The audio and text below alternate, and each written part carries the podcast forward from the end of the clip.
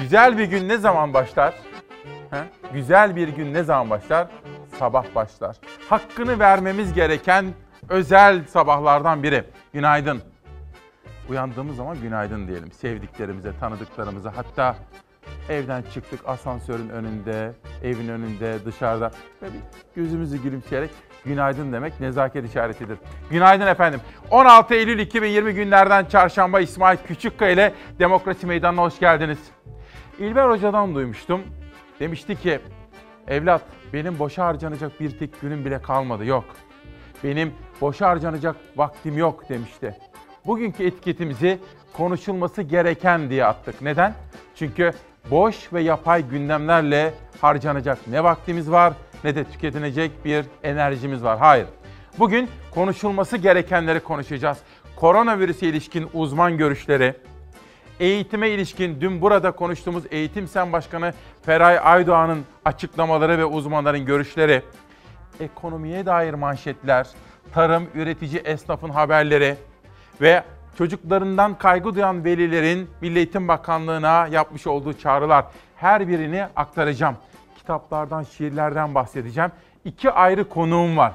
Birisi bir kadın siyasetçi, diğeri de bir erkek siyasetçi. Ama başka yerlerde konuşamadığınız, duyamadığınız manşetleri burada aktaracağım. Fakat önce 16 Eylül'ün hakkını vermek için bir Cumhuriyet sevdalısına, bir Atatürk kadınına, bir Cumhuriyet kadına saygı duymamız gerekiyor. Çünkü o çocuklarımız okusun diye çok çalıştı, çok emekler harcadı.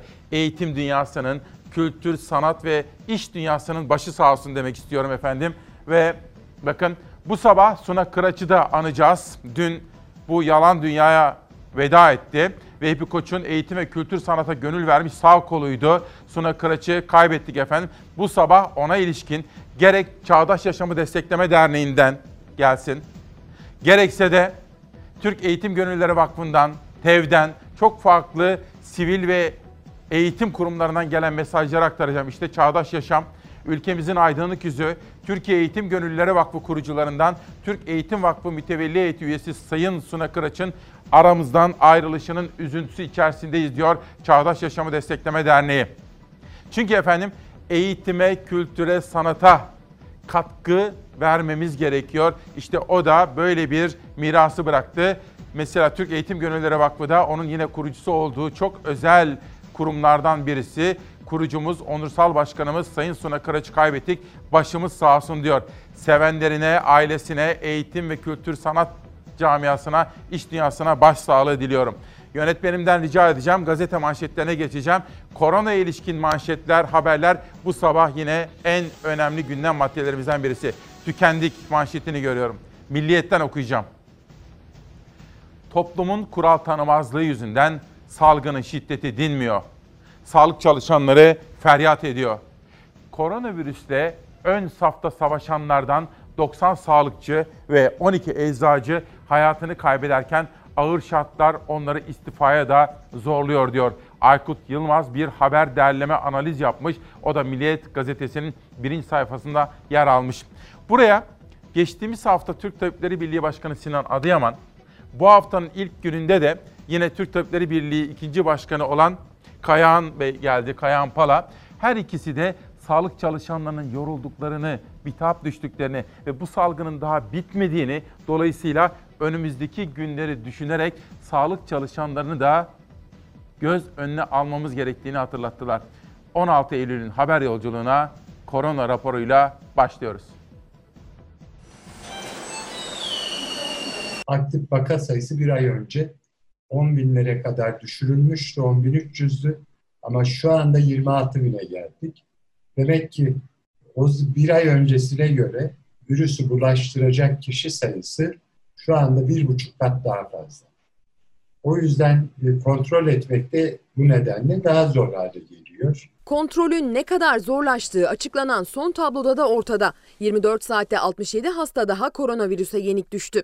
Son 2 günün koronavirüs tablolarında günlük vefat edenlerin sayısı 60'ın üzerinde seyretti. En son 60'ın üzerinde ölüm Mayıs ayında yaşanmıştı. Yani 4,5 ay önceye geri dönüldü. Üstelik Enfeksiyon Hastalıkları Derneği Başkanı Profesör Doktor Mehmet Ceyhan'a göre o dönemden çok daha güç artık salgınla mücadele. 6 Mayıs'ta karşılaştırdığımız zaman şu andaki durumumuz biraz daha zor.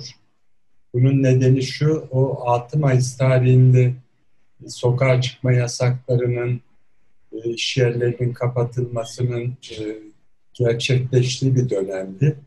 Ve salgın tek merkezliydi. Anadolu'nun birçok şehrinde çok az vaka var. Şu anda şehirler arası dolaşım son derece kontrolsüz ve serbest bir şekilde yürüyor. Tek bir merkezde alacağınız önlemler yeterli olmuyor. Nefes almakta zorlanıyorum. Oh, ateşim çıkıyor, tekrar düşüyorlar. Allah bu ayı kimsenin başına vermesin. Ben geç kaldım. Sizlere sakın kalmayın. Uzmanlar tedbir için çağrıda bulunurken Çorum'da koronavirüs nedeniyle yaşamını yitiren emekli Yaşar Ünal'ın son sözleri de ben geç kaldım, sizler kalmayın oldu. Son tabloya göre vefat eden toplam hasta sayısı 7.186. Günden güne artan ağır hasta sayısı ise 1.327. En çok dikkat çeken de iyileşenlerin sayısı. 1.202 hasta iyileşti son 24 saatte. Oysa salgının bu denli şiddetli seyrettiği 6 Mayıs'ta iyileşenlerin sayısı 4.917 idi. Bu sayının bir aydır günlük vaka sayısının altında seyretmesi iki sonuca yol açıyor. Bir tanesi hastanelerin ve yoğun bakımların yükü giderek artıyor. Diğeri de toplumda virüsü bulaştırma potansiyeli olan kişi sayısı artıyor. Hastalığın bulaşma hızında tespit edilmiş bir yavaşlama yok. Hem virüsü bulaştıranlar artıyor hem de virüs gücünü kaybetmiyor. Bu da en çok 65 yaş üstünü etkiliyor. Profesör Ceyhan'a göre artık yaş sınırı olmaksızın sıkı tedbirlerin devreye girmesi şart. Zatürre oranı işte bir ay önce açıklanmaya başladı. %8'lerden başladı. %7.2'ye kadar düştü. Ağır hasta sayısı 580'di ilk açıklandığında. Şimdi 1300'e yaklaştı. Yani 2 katından fazla. Birincisi 65 yaşın üzerine tedbirler alıyoruz ama onlarla aynı evde yaşıyor. Gençler, çocuklar dışarıya çıkıyor.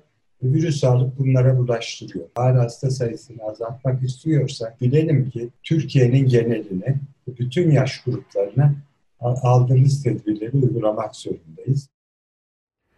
Konuşulması gereken koronavirüs ve alınması gereken tedbirlerdir efendim.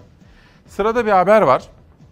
Önemli ve özel bir haber. 2 gündür takip ettiğimiz Ankara'dan çok başarılı bir kardeşimiz Yeşim Karacaoğlu'nun yapmış olduğu bir haber. Kameramanı da Serhat Yağmur. Bakın ödül alacak. Şuraya yazıyorum. Hani öyle derler diye büyüklerimiz. Bak buraya yazıyorum. Ve büyüklerimizin işte de şuraya yazıyorum dedikleri şey her zaman çıkar. Çünkü onlar hayatın bilgeliği içerisinde o görüşleri bize anlatmışlardır. Ve diyorum ki bu haber ödül alır. Şöyle canlandırın. Geçmiş olsun ama hani diyelim Allah göstermesin ama hastasınız olabilir. Hayatın ise hepsi var. Hastasınız. Koronavirüsten şüpheleniyorsunuz. Özel arabanız yok. Hastaneye gidip test yaptırmanız gerekiyor. Hadi diyelim devlet gönderdi ambulansı ve yaptırdınız. Sonra işte bu haber. Bence bu haber ödül alacak. Yeşim'i de kutlamak istiyorum daha şimdiden. Sırada o haber var. Ama önce Milliyet'ten Sözcü'ye geçelim. Sözcü'nün manşeti, hezimet dedikleri Lozan'a sarıldılar. Daha önce Lozan Anlaşması'nı yerden yere vurmuşlardı. Şimdi Lozan'a sarıldılar. Türkiye yeni deniz duyurusu yayınladı. Yunanistan'ın Lozan'ı ihlal ederek Sakız Adası'nı silahlandırdığını duyurdu. Bu haberi sizlere aktaracağım ama şimdi değil. Birazcık böyle herkes uyansın. Ondan sonra çok daha detaylı olarak bunu konuşacağız. İşte şu mesele çok önemli efendim. Gelsin. Pardon Şenaz, çok özür. Şimdi bu Yeşim'in söylediğim haberi bir beklesin. Bir 5 dakika. Süleyman Soylu ve Anayasa Mahkemesi arasında meydana gelen bir haber vardı. Onu çekelim biz. Tam çünkü manşete uygun olsun. AYM üyesi Yıldırım'dan Bakan Soylu'ya madde 138'li yanıt. Engin Yıldırım, Anayasa Mahkemesi Başkanı'na bisikletle işe gittiğin Soylu'ya kendi bisikletli fotoğraflarıyla cevap verdi, anayasayı hatırlattı. Anayasa Mahkemesi geçen hafta şehirler arası yollarda gösteri yürüyüşü düzenlenemez hükmünü iptal etti. İçişleri Bakanı Soylu, AYM Başkanı'na söylüyorum. Madem özgür bir ülkeyiz, polis koruması almana gerek yok, bisikletinle işe git bakalım diyerek tepki gösterdi. Soylu'ya yanıt Anayasa Mahkemesi üyesi Engin Yıldırım'dan geldi. Yıldırım, bisiklete binerken çekilmiş fotoğraflarını ve anayasanın mahkemelerin bağımsızlığı ile ilgili 138. maddesini sosyal medyadan paylaştı. O madde hiçbir makam veya kişi hakimlere talimat veremez diyor. O cümleyi bir kere daha hatırlatalım. Anayasa Mahkemesi Başkanı'nın kamuoyuna duyurduğu o anayasadaki maddeyi hiçbir makam veya kişi hakimlere talimat veremez diyor efendim. Siz de bazen böyle düşünüyor musunuz? İyi ki bu ülkede Yüce Mahkeme dediğimiz Anayasa Mahkemesi var. İyi ki. Anayasa Mahkemesi Başkanı'na söylüyorum. Madem özgür bir ülkeyiz ya. Öyle ya. Ana caddelerde, ana arterlerde özgürce yürüyüş hakkının ortadan kaldırılmasını geçen gün onayladınız. Ya polis korumasını almana gerek yok ya.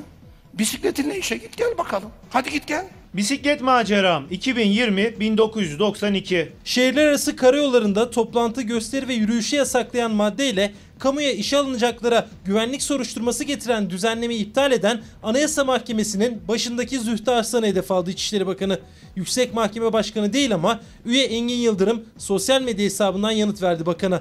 Bisikletli fotoğrafıyla anayasaya vurgu yaparak. Hakimler görevlerinde bağımsızdırlar. Anayasaya, kanuna ve hukuka uygun olarak vicdani kanaatlerine göre hüküm verirler. Yasama ve yürütme organlarıyla idare mahkeme kararlarına uymak zorundadır. Bu organlar ve idare mahkeme kararlarını hiçbir suretle değiştiremez ve bunların yerine getirilmesini geciktiremez. Güvenlik tahkikatları iptal ettik. Nesini iptal ettiniz? Sizin böyle bir hakkınız yok.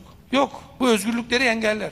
Peki yarın öbür gün eyvah para etmez. Ben anlamıyorum. Bu ülkeyi nereye götürmek istiyor Anayasa Mahkemesi? Güvenlik soruşturmasını kaldırın. FETÖ'cüler girsin. Ne olacak? PKK'cılar girsin. Hiçbir organ, makam, merci veya kişi yargı yetkisinin kullanılmasında mahkemelere ve hakimlere emir ve talimat veremez. Genelge gönderemez. Tavsiye ve telkinde bulunamaz. Kamu düzenini sağlamakla görevli bir bakanın, Anayasa Mahkemesi Başkanı'na bu dille konuşmasının dünyanın hiçbir medeni ülkesinde makul görmek mümkün değildir. Bisikletle gezebiliyor musun? Hadi gez demek.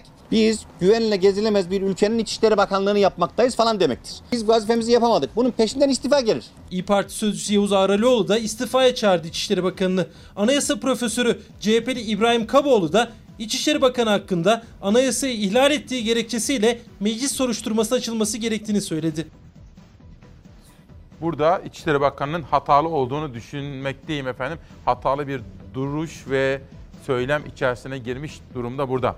Aytunç Erkin, hani biz her sabah günün köşe yazılarını da beraber okuyoruz ya, seçiyoruz beraber. Aytunç Erkin bugün Sözcü'deki yazısında FETÖ'cü bir yüzbaşının daha dün tespit edildiğini söylüyordu.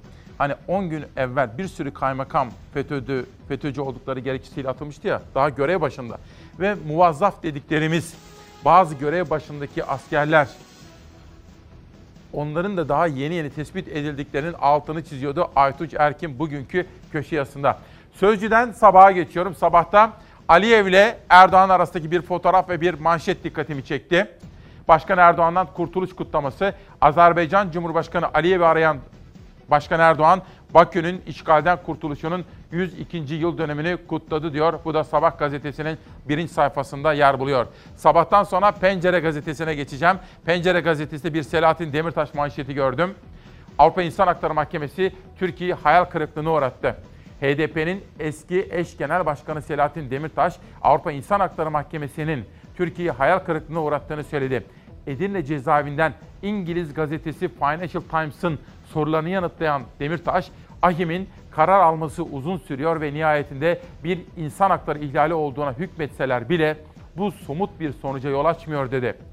Siyasi tutuklu Avrupa İnsan Hakları Mahkemesi'nin Türkiye'yi hayal kırıklığına uğrattığını söylüyor başlıklı haberde.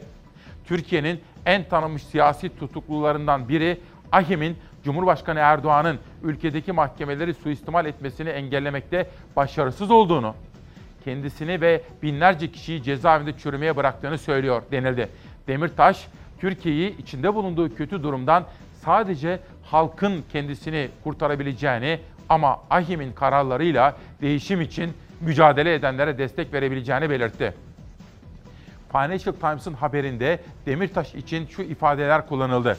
47 yaşındaki Demirtaş 2015'te Türkiye parlamentosuna ilk kez bir Kürt partisinin girdiği ve Erdoğan'ın iktidar partisinin parlamento çoğunluğunu kaybetmesine yol açtığı tarihi seçimde solcu bir muhalefet partisi olan HDP'nin lideriydi. Ertesi yıl şiddet içeren bir darbe girişiminin ve devletle PKK arasındaki barış sürecinin çökmesinin ardından yaşanan çalkantılı dönemde tutuklandı. Bütün bunlar Financial Times'ta yayınlandı. Biz de Pencere Gazetesi'nden bugün sizlere alıntılar yaptık. Az evvel sizlere duyurusunu yaptığım o habere sıra geldi. Hani Ankara'dan Yeşim kardeşimizin yaptığı ödül alacağını düşündüğüm o haber. Ama bu haberi canlandırmanızı istiyorum. Diyelim biraz rahatsızsınız. Belirtileri var.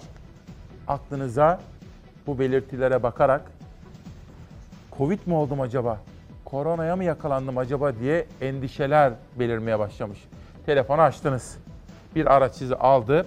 Diyelim testinizi yaptırdınız. Buraya kadar güzel. Peki testin sonucu çıkmadan siz eve nasıl gideceksiniz? Arabanız yok. Devlet de sizi göndermiyor.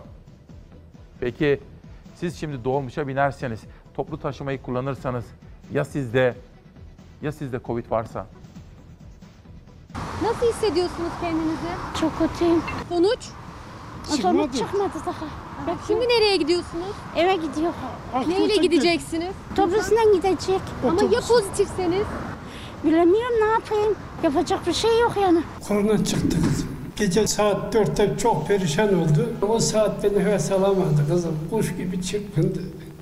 İki röportaj arasında geçen süre 24 saat bile değil. Korona testi sonrası Fox Haber'e röportaj verdikten sonra toplu taşımayla evine giden 59 yaşındaki Zeynep Yıldız'ın testi pozitif çıktı. Koronavirüs riski taşıyan kişilerin test sonrası kendi imkanlarıyla evlerine gönderilmesinin yüzlerce kişiyi nasıl riske attığı da bu örnekle kanıtlandı. Vücudumda ağrılar çok fazla. Üşüyorum. Bulantı var, yemek yedirmiyor. 59 yaşındaki diyaliz hastası Zeynep Yıldız ağrıları ve yüksek ateşi nedeniyle koronavirüs testi için hastaneye gitti. Test yaptırdıktan sonra da evine gönderildi. Hiç olmazsa ulusa bıraksınlar. Başkasına da sebep olmak hiç olmazsa. Hiç kimse yardımcı olmuyor. Böyle kendi imkanlarımızla gelip gidiyor. Taksiye binseniz. Özürlü aileye alıyor kızım. Önce bir dolmuşa bindi, sonra bir otobüse. İki toplu taşıma aracında onlarca kişinin arasında Akyurt ilçesindeki evlerine gittiler. Ve akşam Zeynep Yıldız'ın test sonucu pozitif çıktı. Gece yarısı ambulansla alındı diyaliz hastası kadın. O hastanede tedavi altında ama dolmuşta, otobüste, evine giderken birilerine bulaştırdı mı bilinmiyor. Çok değil, 24 saat önce hastane önünde röportaj yaptığımız Zeynep Yıldız'ın evinin önündeyiz. Çünkü o dün korona şüphelisiydi. Bugün hasta olduğu kesinleşti ve ona bu süreçte eşlik eden eşi Ali Yıldız'sa şimdi iki torunuyla evinde karantinada. Size test yapıldı mı? Yapıldı kızım. Daha sonuç vermediler, bilmiyorum. Torunlarınıza test yapıldı mı? Yok, yapmadılar. Fox Haber koronavirüs şüphesiyle hastanelerde test yaptıran kişilerin toplu taşıma kullanmak zorunda kalmalarının riskine dikkat çekmişti. O riskin ne kadar yüksek ve gerçek olduğu ortaya çıktı. Yeni günde uygulamada bir değişiklik var mı sorusuna yanıt ararken pozitif hastaların dahi bilerek toplu taşıma kullandığı gerçeği ortaya çıktı. Evet, pozitifim. Böyle dolaşıyorum. Hastanede yatmak istiyorum. Ağrılarıma katlanamıyorum. Neyle geldiniz buraya? Buraya gelirken ambulansla geldim, giderken dolmuşla. Her gün öyle oluyor. Ama siz pozitifsiniz, dolmuşa, otobüse nasıl bineceksiniz? Yürüyerek mi gidin? 45 yaşındaki Çetin Gül koronavirüs hastası. Evde karantinada olması gerekirken hastane bahçesinde hem kurala uymuyor hem de toplu taşıma kullanıyor. Ben pozitifim, dolmuşa mı bineceğim, otobüse mi bineceğim diyorum. Yapacak bir şeyimiz yok diyorlar. Ambulans istiyorum, veremeyiz diyorlar. Yoğunluk var. Dolmuşa bindiğimde ama dün uyardım. Pozitifim dedim. İnsanlar tedirgin oluyor. Uyarmazsam ben vicdan azabı duyacağım. Var mı şikayetleriniz? Var. Halsizlik, tad almayam, burun kokusu almayam. Bir haftadır çekeyim. Ben de geldim de sıra bekleyeyim de 260-76'ymış. 150 kişi varmış önümde. Testi yaptırdıktan sonra neyle gideceksiniz eve? Belediyeyle geldim zaten. Köyden geldim bari. Burası Zekai Tahir Eğitim ve Araştırma Hastanesi'nin acil servis polikliniği ve görmüş olduğunuz kalabalıkta bekleyen insanlarsa korona testi yaptırmak için saatlerde sıradalar. Yoğunluğu görüyorsunuz ve her biri şu anda korona şüphelisi. Test yaptıracağım. Neyle geldiniz buraya? Otobüsten geldim. Dönüşte neyle gideceksiniz? Dönüşte dolmuşla giderim. Zaten otobüsler böyle. Dolmuşlar böyle. Dur bakalım inşallah hiç tutmaz yani. Türkiye'de vaka sayısının en yüksek olduğu ilde, başkent Ankara'daki tablo bu.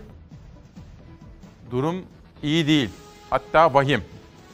Ama bu haber gazetecilik okullarında özellikle dün ve bir gün öncesi beraber ders olarak okutulabilir.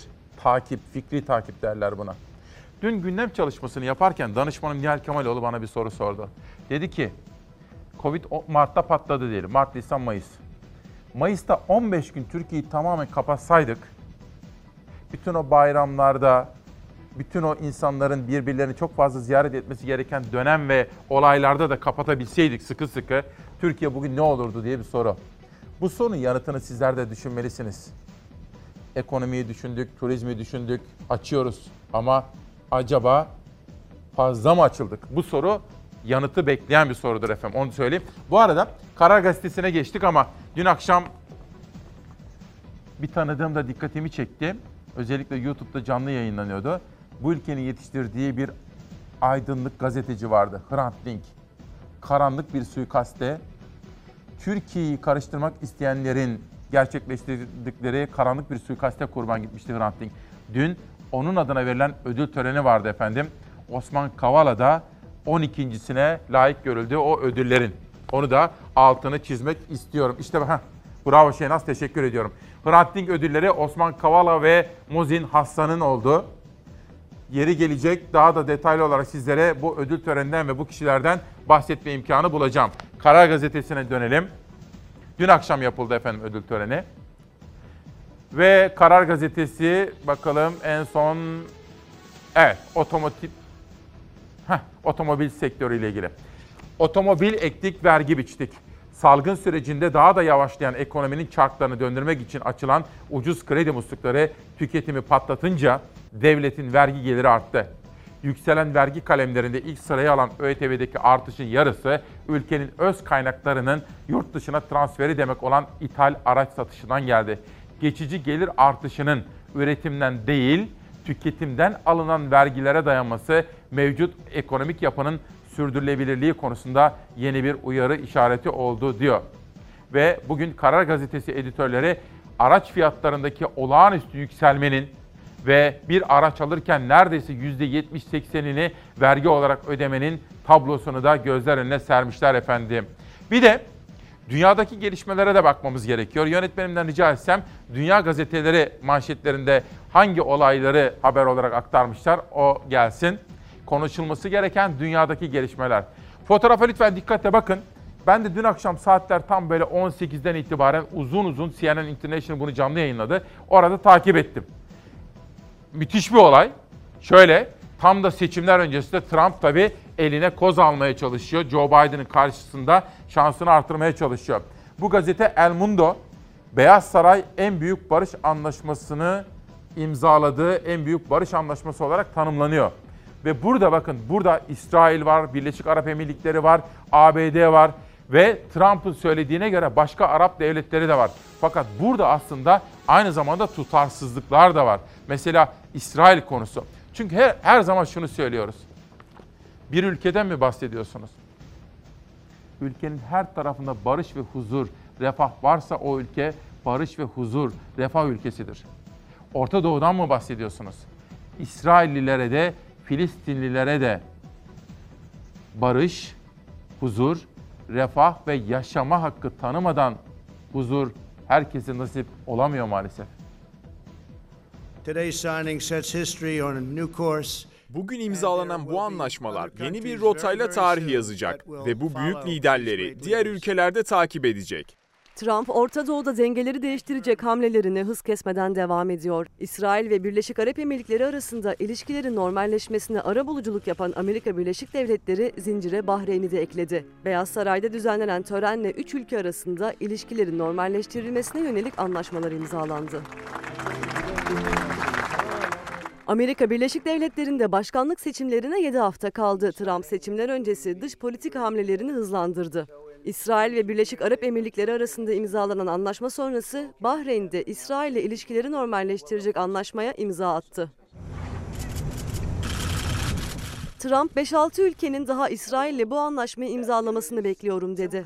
O ülkeler arasında Suudi Arabistan'ın da olduğunu açıkladı. Daha önce Trump'ın İsrail'le Orta Doğu planı için 100 yılın ihaneti diyen İran'ın anlaşmaya sıcak bakacağı düşünülmüyor. Ancak Trump seçimleri kazanırsak İran'la anlaşırız açıklamasında bulundu. Başkanlık seçimlerini kazanırsak bence İran'la da anlaşma yapacağız. Orta Doğu ülkelerinin İsrail'le ilişkilerini normalleştirmesi planının Filistin-İsrail barışını getireceğini duyurmuştu Trump. Suudi Arabistan'ın da İsrail'le ilişkilerini normalleştireceğini beklediğini söyledi. Suudi Arabistan'dan Filistin meselesine kapsayıcı her çözümü destekleyeceğiz açıklaması geldi. Anlaşmayı imzalayan Bahreyn Dışişleri Bakanı Abdüllatif El Zayani de Filistin halkının yanında olduğunu ifade etti. Ancak Filistin'e göre imzalanan bu anlaşmalar ihanet. Filistin Kurtuluş Örgütü Beyaz Saray'daki töreni Arap rejimleri tarihinde kara bir gün olarak değerlendirdi. Trump'ın ilişkileri normalleştirecek Orta Doğu planına göre Kudüs, İsrail'in bölünmez başkenti olarak kalacak. Filistin'e ise Doğu Kudüs'te bir bölge verilecek. Burası Filistin'in başkenti olacak. Trump'ın sözde barış planına Ankara'nın tepkisi sert olmuştu. Dışişleri Bakanlığı tarafından yapılan açıklamada anlaşmanın Filistin'in iradesini yok saymak anlamına geldiği ifade edilmişti. Tartışmalı Orta Doğu planının dünya üzerindeki yankıları ise sürüyor. Biraz sonra Ahmet Davutoğlu konuğumuz olacak. Kendisine de bu konudaki görüşlerini soracağım efendim. Hem Yunanistan'la yaşadığımız, hem işte Amerika, Doğu Akdeniz, bütün bu meselelerle ilgili görüşleri soracağım efendim. Uyananları da görüyorum. Çok teşekkür ederim. Sabah 4.30'da uyandım. Tabii yaz dönemi ya. Daha kış dönemine tam olarak girmedik. Çünkü pek çokları daha gelmedi. Televizyonları da açmayanlar da var. Bir baktım sesli bir mesaj. Kimden olabilir bana söyler misiniz? Fatih'ten, Fatih Portakal kardeşimden. Hem bir selam söylüyor. Ben de sizlere Fatih'in selamını aktarmış olayım. Fatih Portakal kardeşimin. Hem de küçücük bir ricası vardı. Onu ben hani tabii ki dedim Fatih'im. Sen dedim maviliğin tadını çıkar. Ben gerekeni yaparım dedim. Bu arada kitap tanıtımları Asım Çavuşoğlu. Trafik var yol yok, yol var trafik yok diyor. Asım Bey bu kitabını da çalışma arkadaşına Emine Elevken'e onun anısına adamış efendim. Bugün 15 ayrı kitaptan alıntılar yapacağım. Çalar Saat kitaplı. Onlardan biri de Suat Sözen kardeşime de çok teşekkür ediyorum. Bu kitap zaten bende vardı ama bunu da göndermiş. Tam zamanı diye göndermiş. Zafer Toprak Atatürk. Kurucu Felsefenin Evrimi. Yazın Soner Yalçın'ı ziyaret etmiştim. Hani yazın biraz 2 aylık vaktimiz olunca hani gazeteci arkadaşlarla sohbet edelim diye. Masasında da bu vardı, bu kitabı okuyordu. Ben de bu kitabı bitirmek üzereyim. Bitirdiğim zaman da buradan alıntılar yapacağım size. Bir Gün Gazetesi, ranta vize, felakete davet, İsmail Arı haberi. Kentlerde değer artış vergisi karşılığı plansızlık ve rant kapıları aralanıyor. Uzmanlara göre bu yeni felaketlere davetiye çıkarır. Resmi gazetede yayımlanan yönetmeliğe göre takdir komisyonları tarafından belirlenecek vergiyi ödeyen taşınmazının değerini artıracak. Uzmanlar yeni yönetmeliğe değer artış vergisinden daha yüksek kazancın ortaya çıkacağı ve sorunlu kentlerde plansız yapılaşmayı artıracağı gerekçesiyle itiraz ediyor. Şehir Plancıları Odası Genel Sekreteri Erdoğan, kamu yararı aranmaksızın değer artış vergisini yatıranın istediği gibi plan değişikliği yapabildiği plansız, parçacıl bir süreç yasallaştırmaktadır, diyor. Plansızlığın sonucu Giresun'daki felaketlerin sürekli hale gelmesi, dere yataklarına, vadi tabanlarına konut yapılmasıdır, dedi. Dün akşam ana haberimizde Kemerburgaz'da tam da dere yataklarına belediyenin hem de Eyüp Belediyesi'nin yapılaşmaya gittiğine dair bir haber vardı. Vaktim kalırsa bugün, kalmazsa yarın o haberi sizlere aktaracağım efendim. Çünkü derenin intikamı ağır olur demişti Sayın Erdoğan. Ama ülkede dere yatakları bırakın ıslah edilmeyi, üzerine binalar dikilmektedir. Ve işte o nedenle Giresun'daki felaketi yaşadık. Her yerde işte Ayamama Deresi'nde yaşamıştık bunu. Ve bugün Tema Vakfı'nın Karadeniz'e dair hazırlamış olduğu çok etkileyici bir videoyu da sizlere anlatacağım. Hatta hazır mı? Şeynaz, Fatsa, Tema hazırsa bir bakar mısınız ona? Efendim dere yataklarına bina yapmamamız gerekiyor. Yapılaşmadan uzak durmamız gerekiyor. Ve dereleri ıslah etmemiz gerekiyor. Demek ki ben böyle konuşurken bulamadı arkadaşlar. Daha sonra hazır mı? Hazırsa izleyelim, buyurun.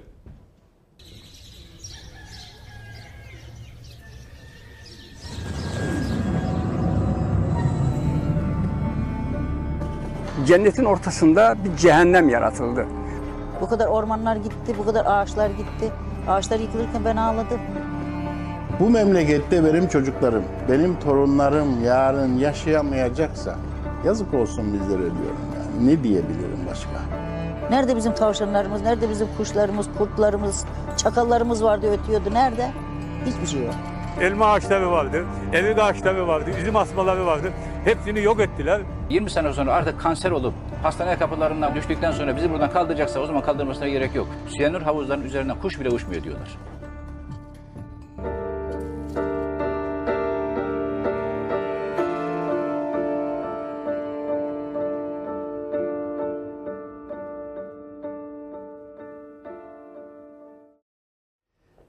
Cennet gibi bir yurdumuz var ama biz ona ne kadar kötü, ne kadar vandalca davranıyoruz değil mi? Ağaçlarını kesiyoruz, sularını kirletiyoruz. Cennet yurdumuzun kıymetini bilmiyoruz. Bakın kimse kızmasın bana ama bu yurt Türkiye'nin üzerinde mesela başka bir millet daha özen korusalar, koruyan bir millet olsa Türkiye nasıl kalırdı? Mesela İstanbul'u düşünün. Kimse kızmasın. Türkiye Cumhuriyeti yurttaşı olmaktan gurur duyuyorum. Ve bu ülkenin, bu ülke için canımı bile verebilirim. Ama bu ülkeye bizim yaptığımızı kimseler yapmazdı bakın. Açık söyleyeyim. Gelin. Nazan Moroğlu hocam da retweet demiş bakın. Yeşim Öztoy, ağaçlar yıkılırken ben ağladım. Tavşanlarımız nerede diye soruyor. Tema Vakfı'nın işte o sizlere biraz önce izlettiğim. Bakın bu. Hatta retweet yapayım ki izlemeyenler sosyal medyadan da görsünler bunu. Ülkemizi, bakın ülke sevmek ne demek? Ülkesini seven işini iyi yapar. Ülkesini seven hayırlı evlattır. Anasına, babasına, ülkesine, atasına. Ülkesini seven yurduna sahip çıkar. Ağacını böyle hoyratça kesmez, suyunu kirletmez, havasını kirletmez. Ülkesini seven böyle davranır. Cumhuriyet Gazetesi, iktidarın bahçelere harcadığı para dudak uçuklattı. 126 proje sırada 46 millet bahçesi 1,6 milyarı yuttu diyor Sefa Uyar'ın haberi. Yandaş şirketlere para aktarma alanına dönüştürülen millet bahçeleri için şu ana kadar yapılan harcama belli oldu. TOKİ, tamamlanan ve uygulama aşamasında olan 46 bahçenin toplam maliyetinin 1.688 milyon lira olduğunu, proje aşamasında ise 126 bahçe bulunduğunu açıkladı. Erdoğan, 2018 seçimi öncesi millet bahçelerini "Anneler gideceksiniz, çocuklarınızla yuvarlanacaksınız" sözleriyle duyurmuştu. Bakan Murat Kurum ise 19 Haziran'da 14 milyar lirayı bulan 207 projemiz var demişti. Salgın sürecinde projelerin devam etmesi tepki çekmişti diyor efendim. Bir de ekonomi haberi. Manşetimiz konuşulması gereken. Şu anda evlerinizde, şu anda yolda, iş yerlerinde sizlerin konuşulması gereken dediğim zaman en başta ekonomi dediğinizi duyar gibiyim. Eğer kişi başına milli gelirdeki artış asgari ücrete doğrudan yansısaydı 2019 yılında asgari ücretin brüt 4.500 lira olması gerekirdi. 4.500 lirası, en kötü 1.500 lirası kiraya gidiyor zaten, en kötü bir yerde otursan.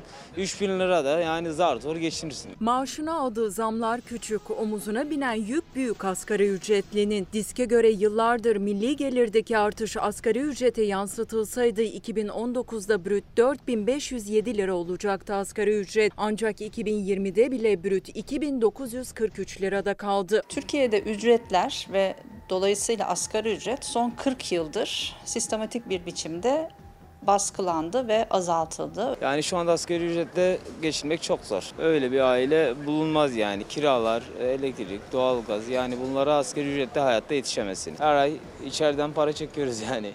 Gelecek ay borçlu giriyoruz. Kredi kartından dolayı icralık oldum. Bir 10.000 lira borcum vardı. 10.000 lira 18.000 lira oldu. Mehmet Kızıl'da net 2.324 lirayla ayın sonunu getirmeye çalışan asgari ücretlilerden yalnızca biri. Faturalara zor yetiyor maaşı. Hem çalıştığı yere hem de bankalara borçlanıyor. Disk'in hesapladığı gibi asgari ücret en az 4.500 lira olsaydı az da olsa rahat bir nefes alabileceğini söylüyor. Ancak geçindirir yani. O para bile ancak şu anda geçindirir. Gelecek aya daha rahat girerdin.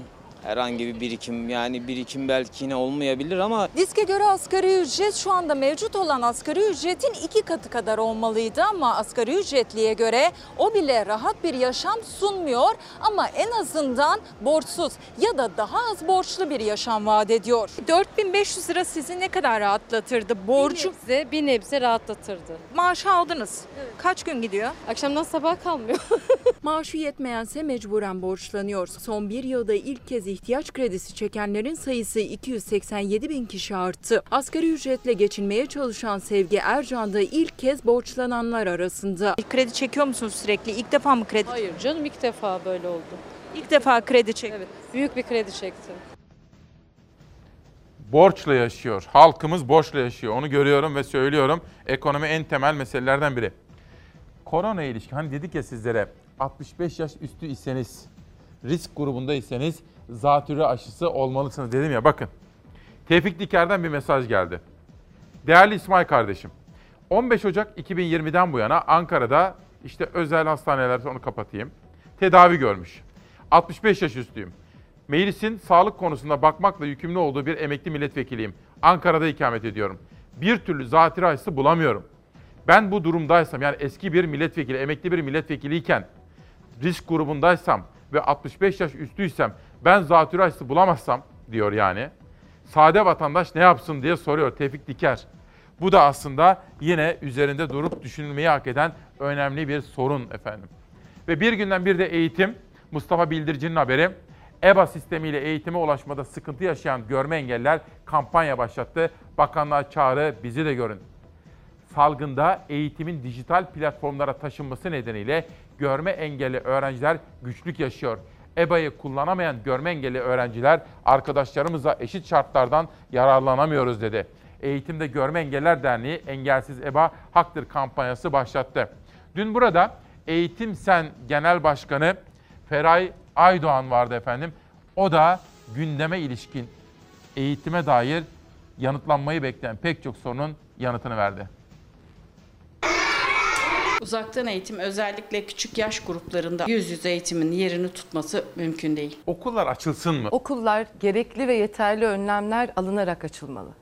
Çok net olarak bunu söyleyebilirim. Şu anda gerekli ve yeterli önlemler alındı mı? Alınmadığını görüyoruz. Uzmanlara göre eğitim mutlaka yüz yüze olmalı ama tüm tedbirlerin alınması şartıyla. Çünkü öğrenciler uzaktan eğitimde geçirdikleri süreyi kaybetmiyor sadece. Geleceklerinden de çalınıyor. Devletin üzerine düşeni hızla yapmasını bekliyor eğitimciler. Bu süreçte yeterli hazırlığın olmadığını maalesef gördük. 6 milyon çocuğun bizim ülkemizde, bırakın nitelikli bir şekilde eğitime ulaşmayı, erişmeyi, hiçbir şekilde erişemedik. Bir çocuğu bile kaybetme lüksümüz yok. Öğretmen çocuğu tanıyacak önce. Parmak kasları ne kadar gelişmiş. Öğretmen çocuğa dokunmadan ilkokul öğrencisine adım attırmak oldukça zor. Uzaktan eğitimin sonuçları ağır. Özellikle küçük öğrenciler eğitimden kopuyor. Bunun da uzmanlara göre telafisi zor. Çünkü okulda öğrenilenler derslerle sınırlı değil. Beslenme, uyku alışkanlığı gibi temel eğitimden de uzak kalıyor öğrenciler. Bu da ömür boyu etkiliyor. Günde 1 saat yayınlanan bir programa çocuk katılıp kendi kendini öğrenmek zorundaysa eğer, müthiş bir öğrenme kaybı yaşayacaklar. Düzenli beslenme, uyku alışkanlıkları değişecek. Bazı okullar 8. ve 12. sınıflar için yüz yüze eğitime başladı. Her okul kendince bazı önlemler alıyor. Sosyal mesafe ayarlanıyor. Her sınıfa mutlaka dezenfektan bırakılıyor ama uzmanlara göre tüm öğrenciler okula döndüğünde sağlıklı bir yüz yüze eğitim için alınması gereken önlemler bunlardan çok daha fazla. Tüm eğitim emekçisi arkadaşlarımıza düzenli ve ücretsiz test yapılacak mı? Öğretmenlere test, evden servise, servisten okula, sınıflarda, bahçelerde tüm tedbirlerin alınması şart. Çalar Saat'te İsmail Küçükkaya'nın konuğu olan Eğitim Sen Başkanı Feray Aytekin Aydoğan diğer ülkelerden de örnekler verdi. Gerekli önlemlerin alındığı ve yüz yüze eğitim başladığı ülkelerde salgın yayılma artmıyor. Hollanda, Danimarka, Finlandiya gibi ülkelerde. Ancak çocukların da ailelerin de risk almaması için önemli olan Milli Eğitim Bakanlığı'nın atacağı adımlar. Eğitim uzmanı Hatice Yılmaz da geri dönülmez noktaya gelmeden, domino etkisiyle herkesi etkilemeden önce harekete geçilmesini istiyor. Öğrenme kaybı açığı kolay kolay giderilemeyecek. Geri döndürülemez noktaya gelecek. Çocuklar gelecekte öncelikle ekonomik olarak kayıp yaşayacaklar. Ülkenin ekonomisine kadar bu etki yapacak. Bu konuyu çok daha detaylı konuşacağız. Eğitim gündem maddelerinden birisi olacak. Dün Fatoş abla aradı beni dün akşam. Onun söyledikleri de vardı. Bazı konularda önerileri, bazı konularda kaygıları vardı. Notlarımı aldım, araştıracağım. Bu arada Mersin'den Hüseyin Kış bana bisikletli fotoğraflar gönderiyor. Biraz sonra bisiklet konusunda çok çarpıcı videolar sizlere aktaracağım. O da Mezitli ile birlikte Mezitli Belediyesi'nin kampanyasına katılmış ve bisiklete binmiş efendim. Cumhuriyet'ten bir manşet daha. Topluma adanmış hayat. Suna Kıraç yaşamını yitirdi. Koç topluluğunun önemli isimlerinden Koç Üniversitesi, Koç Okulu ve Türk Eğitim Gönüllüleri Vakfı'nın kuruluşuna öncülük eden Suna Kıraç hayatını kaybetti. Kıraç, sanayi, eğitim, kültür ve sanat alanlarında önemli katkılar sunmuştu. Kıraç için bugün 10.30'da Koç Holding'de tören yapılacak. Kıraç'ın cenazesi 12'de Altunizade'deki İlahiyat Fakültesi Camii'nden kaldırılarak Zincirlikuyu'da defnedilecek. Biz de kendisine rahmet diliyoruz. Sevenlerine, ailesine ve eğitim camiasına, kültür sanat dünyasına da başsağlığı diliyoruz. Bugün Adana Egemen Gazetesi'ni ulusal gazetelerin arasında aldım sizlere sunmak üzere. Yağ fiyatları uçacak. Çok konuşulan bir habere imza atmışlar. Sakine Ayhan imzalı. Ayçiçek yağı üreten firmalar artan girdi maliyetlerini gerekçe göstererek fiyatlara zam yaptı. Bugün markette 45 lira olan 5 litrelik ayçiçeği yağı fabrika çıkış fiyatı 60 liraya kadar yükseldi diyor. Adana'dan böylesine çarpıcı bir haber gelmiş bu sabah. İki kitap tanıtımı ve sizleri Türkiye-Azerbaycan dostluğuna götürmek istiyorum efendim bu anlamlı tarihte. Duygularımın Çığlığı Serap Özdağ tarafından yazıldı, imzalandı ve bize gönderildi. Deniz Hoca, Deniz Ülke Arıboğan'da Travmaların Gölgesinde Politik Psikoloji kitabını yazmış, imzalamış ve bize göndermiş efendim. Ne diyorduk biz? İki devlet, tek millet. Sanat, siyaset ve basın dünyasının ünlü isimleri Bakü'nün Kurtuluş Gecesi'nde buluştu. Geceye Türkiye-Azerbaycan Dostluk, İşbirliği ve Dayanışma Vakfı ev sahipliği yaptı. Bakü'nün Kafkas İslam Ordusu tarafından kurtuluşunun 102. yıl dönümü şerefine verilen davette önce İstiklal Marşımız, sonra kardeş ülke Azerbaycan marşları okundu. Türkiye-Azerbaycan Dostluk, İşbirliği ve Dayanışma Vakfı Başkanı Profesör Doktor Aygün Attar, iki devlet, bir millet vurgusu yaptı. Burada bulunmamızın nedeni bu ay yıldızlı bayraklara olan hürmetimizdir, saygımızdır, minnetimizdir. Kahraman ordumuza teşekkür ediyoruz. Gecede Kafkas İslam Ordusu'nun Muzaffer Komutanı Nuri Paşa ve 1132 şehit anıldı. Çünkü bölgesi ve Tovuz bölgesinin çok önemli stratejik noktalardır. Geceye Milli Savunma Bakan Yardımcısı Alparslan Kavaklıoğlu, Azerbaycan Büyükelçisi Hazar İbrahim, Sarıyer, Bakırköy, Şişli ilçe belediye başkanları, AK Parti İstanbul Milletvekili Şamil Ayrım, Fox Haber Genel Yayın Yönetmeni Doğan Şentürk, siyaset, basın ve sanat dünyasından çok sayıda isim katıldı. Sizlerden gelen mesajlar var. Ümit Eraslan'da sabah yürüyüşünü Haliç kenarında yaptım diyor. Müthiş fotoğraflar göndermiş. Hiç koku yok. Su tertemiz. Gençler Haliç'teki kürek kulüplerinde spor yapıyorlar diyor Ümit Eraslan. Turgay Polat da okulların açılması gerektiğini söylüyor ve bu konudaki duygu ve düşüncelerini paylaşmış. Turgay Polat Hoca'yı da yakında buraya ağırlamanın zamanı geldi demektir. Bir kitap tanıtalım. Haluk Özdalga, Orta Doğu ve Avrupa Arasında Türkiye isimli kitabıyla bu sabah Çalar Saat'te. Efendim izin verirseniz bugün iki değerli konuğum var. Nefes almadan Türkiye'nin gündemini bu ilginç ve önemli konuklarla tartışacağız. Ama izin verirseniz önce konuklarımdan birini karşılayacağım. Hoş geldiniz diyeceğim ve huzurlarınıza getireceğim. 16 Eylül 2020 Çarşamba sabahında İsmail Küçükkaya ile Demokrasi Meydanı'na hoş geldiniz. Bugün iki ayrı konuğum var. İki ayrı özel. Biri kadın siyasetçi, biri erkek siyasetçi olmak üzere iki konuğum var demiştim efendim. İşte o konuklarımdan biri Gaziantep'ten geldi. Belediyeler Birliği Başkanı, Gaziantep Büyükşehir Belediye Başkanı Sayın Fatma Şahin. Onu aslında Çalar Saat ailesi olarak yakından tanıyorsunuz. Yaptıklarını sizlere anlatmaya çalışıyorum. Çünkü başarılı bir belediye başkanı, çalışkan birisi. Hoş geldiniz. Çok teşekkür ederim. Sosyal mesafemiz uygun mu sen derseniz? Uygun tabii. 3 metremiz var zaten şöyle. Evet, hoş geldiniz. Çok teşekkür ederim. İyi yayınlar diliyorum. Sizi gördük daha iyi olduk. Çok sağ olun. Efendim bir şey diyeceğim. Çok zarifsiniz, çok şıksınız. Renk ne güzel yakışmış. Renkler önemli. Pozitif gündem, pozitif renk ve güne güzel bir şekilde başlayalım. Güzel bir haberle geldim. Biz biliyorsunuz Avrupa Hareketlilik Haftası'nı şu anda yaşıyoruz. Ve geçen yıla göre o kadar çok yüksek başvuru var ki belediye başkanlarımızdan. 520 belediye başkanımız şehirlerin hareketliliği için ben de varım dedi. Daha çok bisiklet kullanalım, daha çok yürüme yolu yapalım. Çok güzel videolar var. Evet. Hareketli yaşamı istiyoruz. Evet. Ama önce bir şey soracağım. Gaziantep'ten çok sayıda Covid vakası ile ilgili haberler geliyor. Sadece Gaziantep değil tabii. Ankara, İstanbul, İzmir her yerden öyle. Ama sizi hazır bulmuşken Şenaz bir rica etsem gazete gelsin, Gaziantep gazetesi. Ve Covid-19 orada nasıl, hangi önlemler alınıyor? Bir tane Gaziantep gazetesi vardı. Evet, büyütelim. Şimdi bu Gaziantep 27 gazetesi Eğitim Sen o okulların listesini yayınladı. Bu tabii eğitime dair bir haber. Önce sizden şunu rica edebilir miyim? Evet. Şenaz tamam, bunu kaldırabilirsin. Daha sonra detaylandıracağım. Gaziantep'te son durum nedir efendim?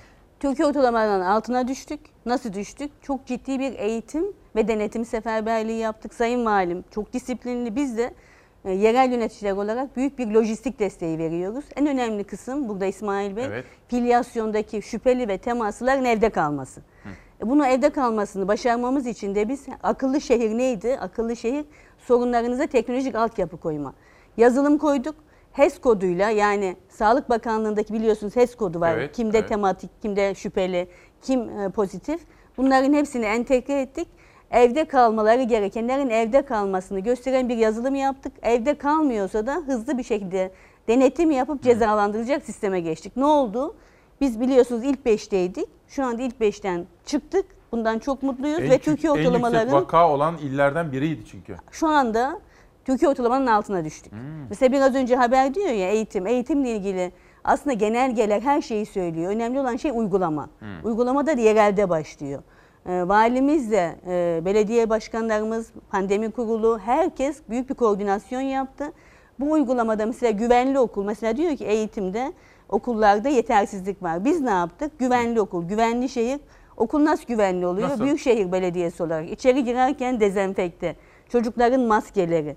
İçerideki ıslak zeminlerin deterjanı, yani maske mesafenin bütün kurallarını uygulayacak bir güvenli okul protokolü yaptık. Büyükşehir olarak her türlü desteği biz veriyoruz. Siz ne sağlıyorsunuz onlara? Her şey. Deterjanından, öğretmen odasındaki bütün hijyenik ortamdan, ozon tabakalarından, ıslak zemindeki deterjandan. Daha da önemlisi çocukları okula aldık. Anneleri ve çocukları eğitime aldık. Okullar başladığı zaman ne yapmalısınız, ne yapmamalısınız? Okul bahçelerinin hepsinde 500 okulda bunun imzasını attık. Tek tek çalışıyoruz. Herhalde başkanımızın bundan haberi yok. Okullar başladığı zaman biz Gaziantep olarak... Haberi bir daha verin de biraz detaylandıralım. Güvenli okul, güvenli şehir.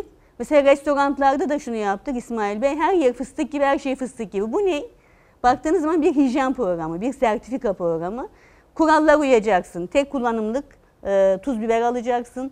Menüleri kaldıracaksın, QR kodda menüyü okutacaksın, dezenfekte, ateş ölçer, bütün o içerideki kapkacağın ozonlandığı bir sistem koyduk. Siz gördünüz bizim mutfak sanatları merkezimizi. Bütün restoranlar bu eğitimi aldık.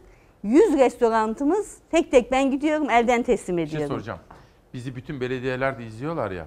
Bir örnek alsınlar, bir model mi uyguluyorsunuz? Aynen orada? Öyle. Onu mesela kabaca ne yapmalı bütün belediye ve valiler? Abicim şunu yapıyoruz, sertifika programı. İnsanları eğitmemiz lazım. İnsanların zihinsel dönüşümünü değiştirmeden, yaşam şeklini değiştirmeden bu virüsten kurtulamayacağız. Çok da kolay. Yaptığı alışkanlıkların yanlış olduğunu anlatmamız gerekiyor. Restoranta girdiğin zaman hizmet sektörü, müşteriye nasıl davranacak, ne kadar mesafede olacak, maskesiz çıkmayacak, dezenfekte ortamı. Tek kullanımlık mesela en önemli kısım menü dolaşıyor. En önemli kısım parmaktan parmağa geçiş. Mikrop yuvası. İşte kesinlikle biz kaldırdık. Okulu biraz daha anlatır mısınız? Şunu bir okuyayım, izin verir misiniz? Evet. Gaziantep gazetesi Eğitim Sen okulların listesini yayınladı. Eğitim Sen 15 Eylül 2020 tarihi itibariyle Covid-19 vakası görülen veya pozitif vakayla temas alan çalışmalara katıldığı eğitim kurumlarının listesini yayınladı. 86 okulun yer aldığı listede Gaziantep'ten Nizip Anadolu Lisesi yer alıyor diyor. İşte 500 okula şimdi başkanımıza daha detaylı bilgi vermemiz lazım. Biz bütün büyük okulların hepsini zaten başkanımızın dediğini yapıyoruz. Tamam. Yapmaya başladık, daha iyi anlatmamız lazım. Anlaşıldı. Şimdi bir de bir videomuz vardı arkadaşlar.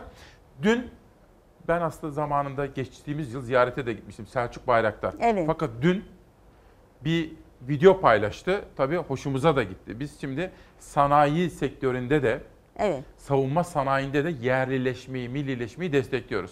Ben gittim, inanın yani ya 7 saat ya 8 saat orada kaldım, bana da anlatmışlardı.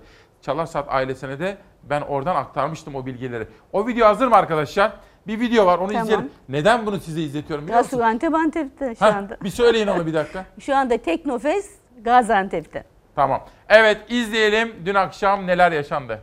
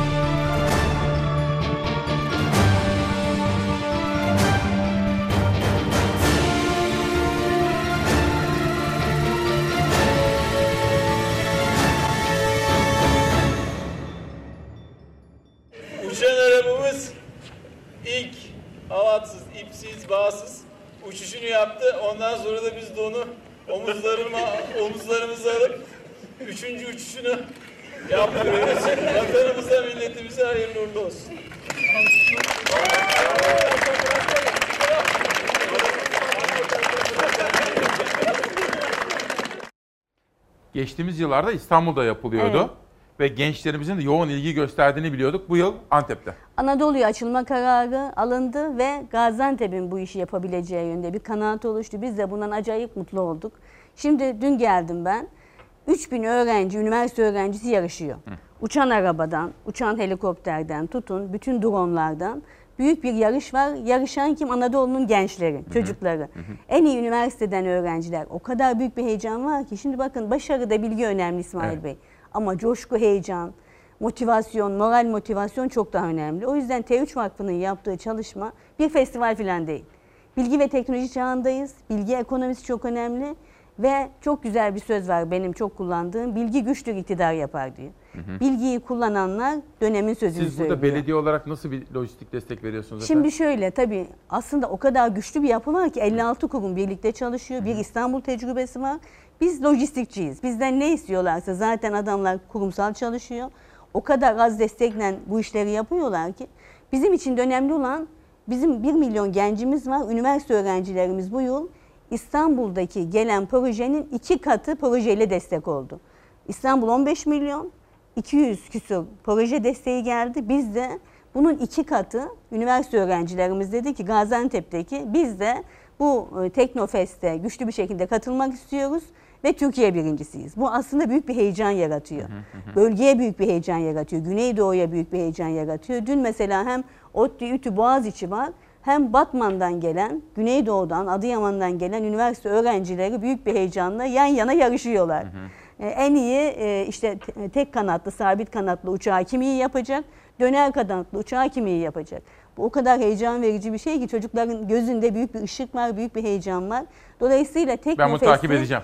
Evet, Teknofest'i bir festival olarak bakmıyoruz. Bir paradigma dönüşümü ve büyük düşünmenin bizim dünyanın 10. ekonomisine girme hedefine, Cumhuriyet'in 100. yılındaki o hedefe ulaşmanın en büyük argüman olarak görüyoruz. Bu arada hazır sizi bulmuşken hani şunu da sormak istiyorum. Ben görmüştüm orada olağanüstü bir eğitim, bir rehabilitasyon merkezi Engelsiz Yaşam. Çocuklarımızla tanışmıştım. Oradaki sevdiklerimize, o çocuklarımıza selamlar söylemek istiyorum. Engelsiz Yaşam merkezi. Engelsiz Yaşam. Çocuklarımızı hayata katıyordunuz.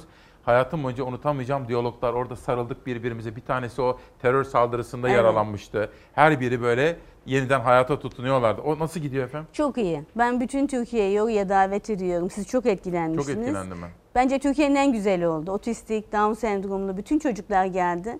Özellikle hidroterapiyle birlikte GATA'da dahi olmayan bir sistemi kurduk. Yürüyemeyen çocuklar yürümeye başladı.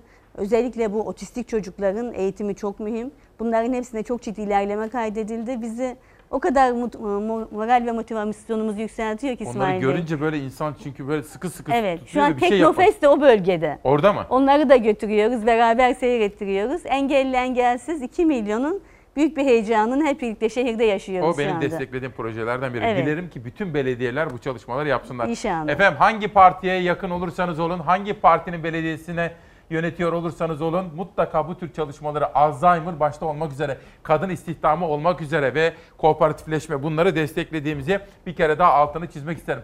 Bu arada Hareketli Yaşam aslında kendisi bugün Avrupa Birliği Türkiye Delegasyonu ile birlikte bir belediyeler birliği değil mi? Evet.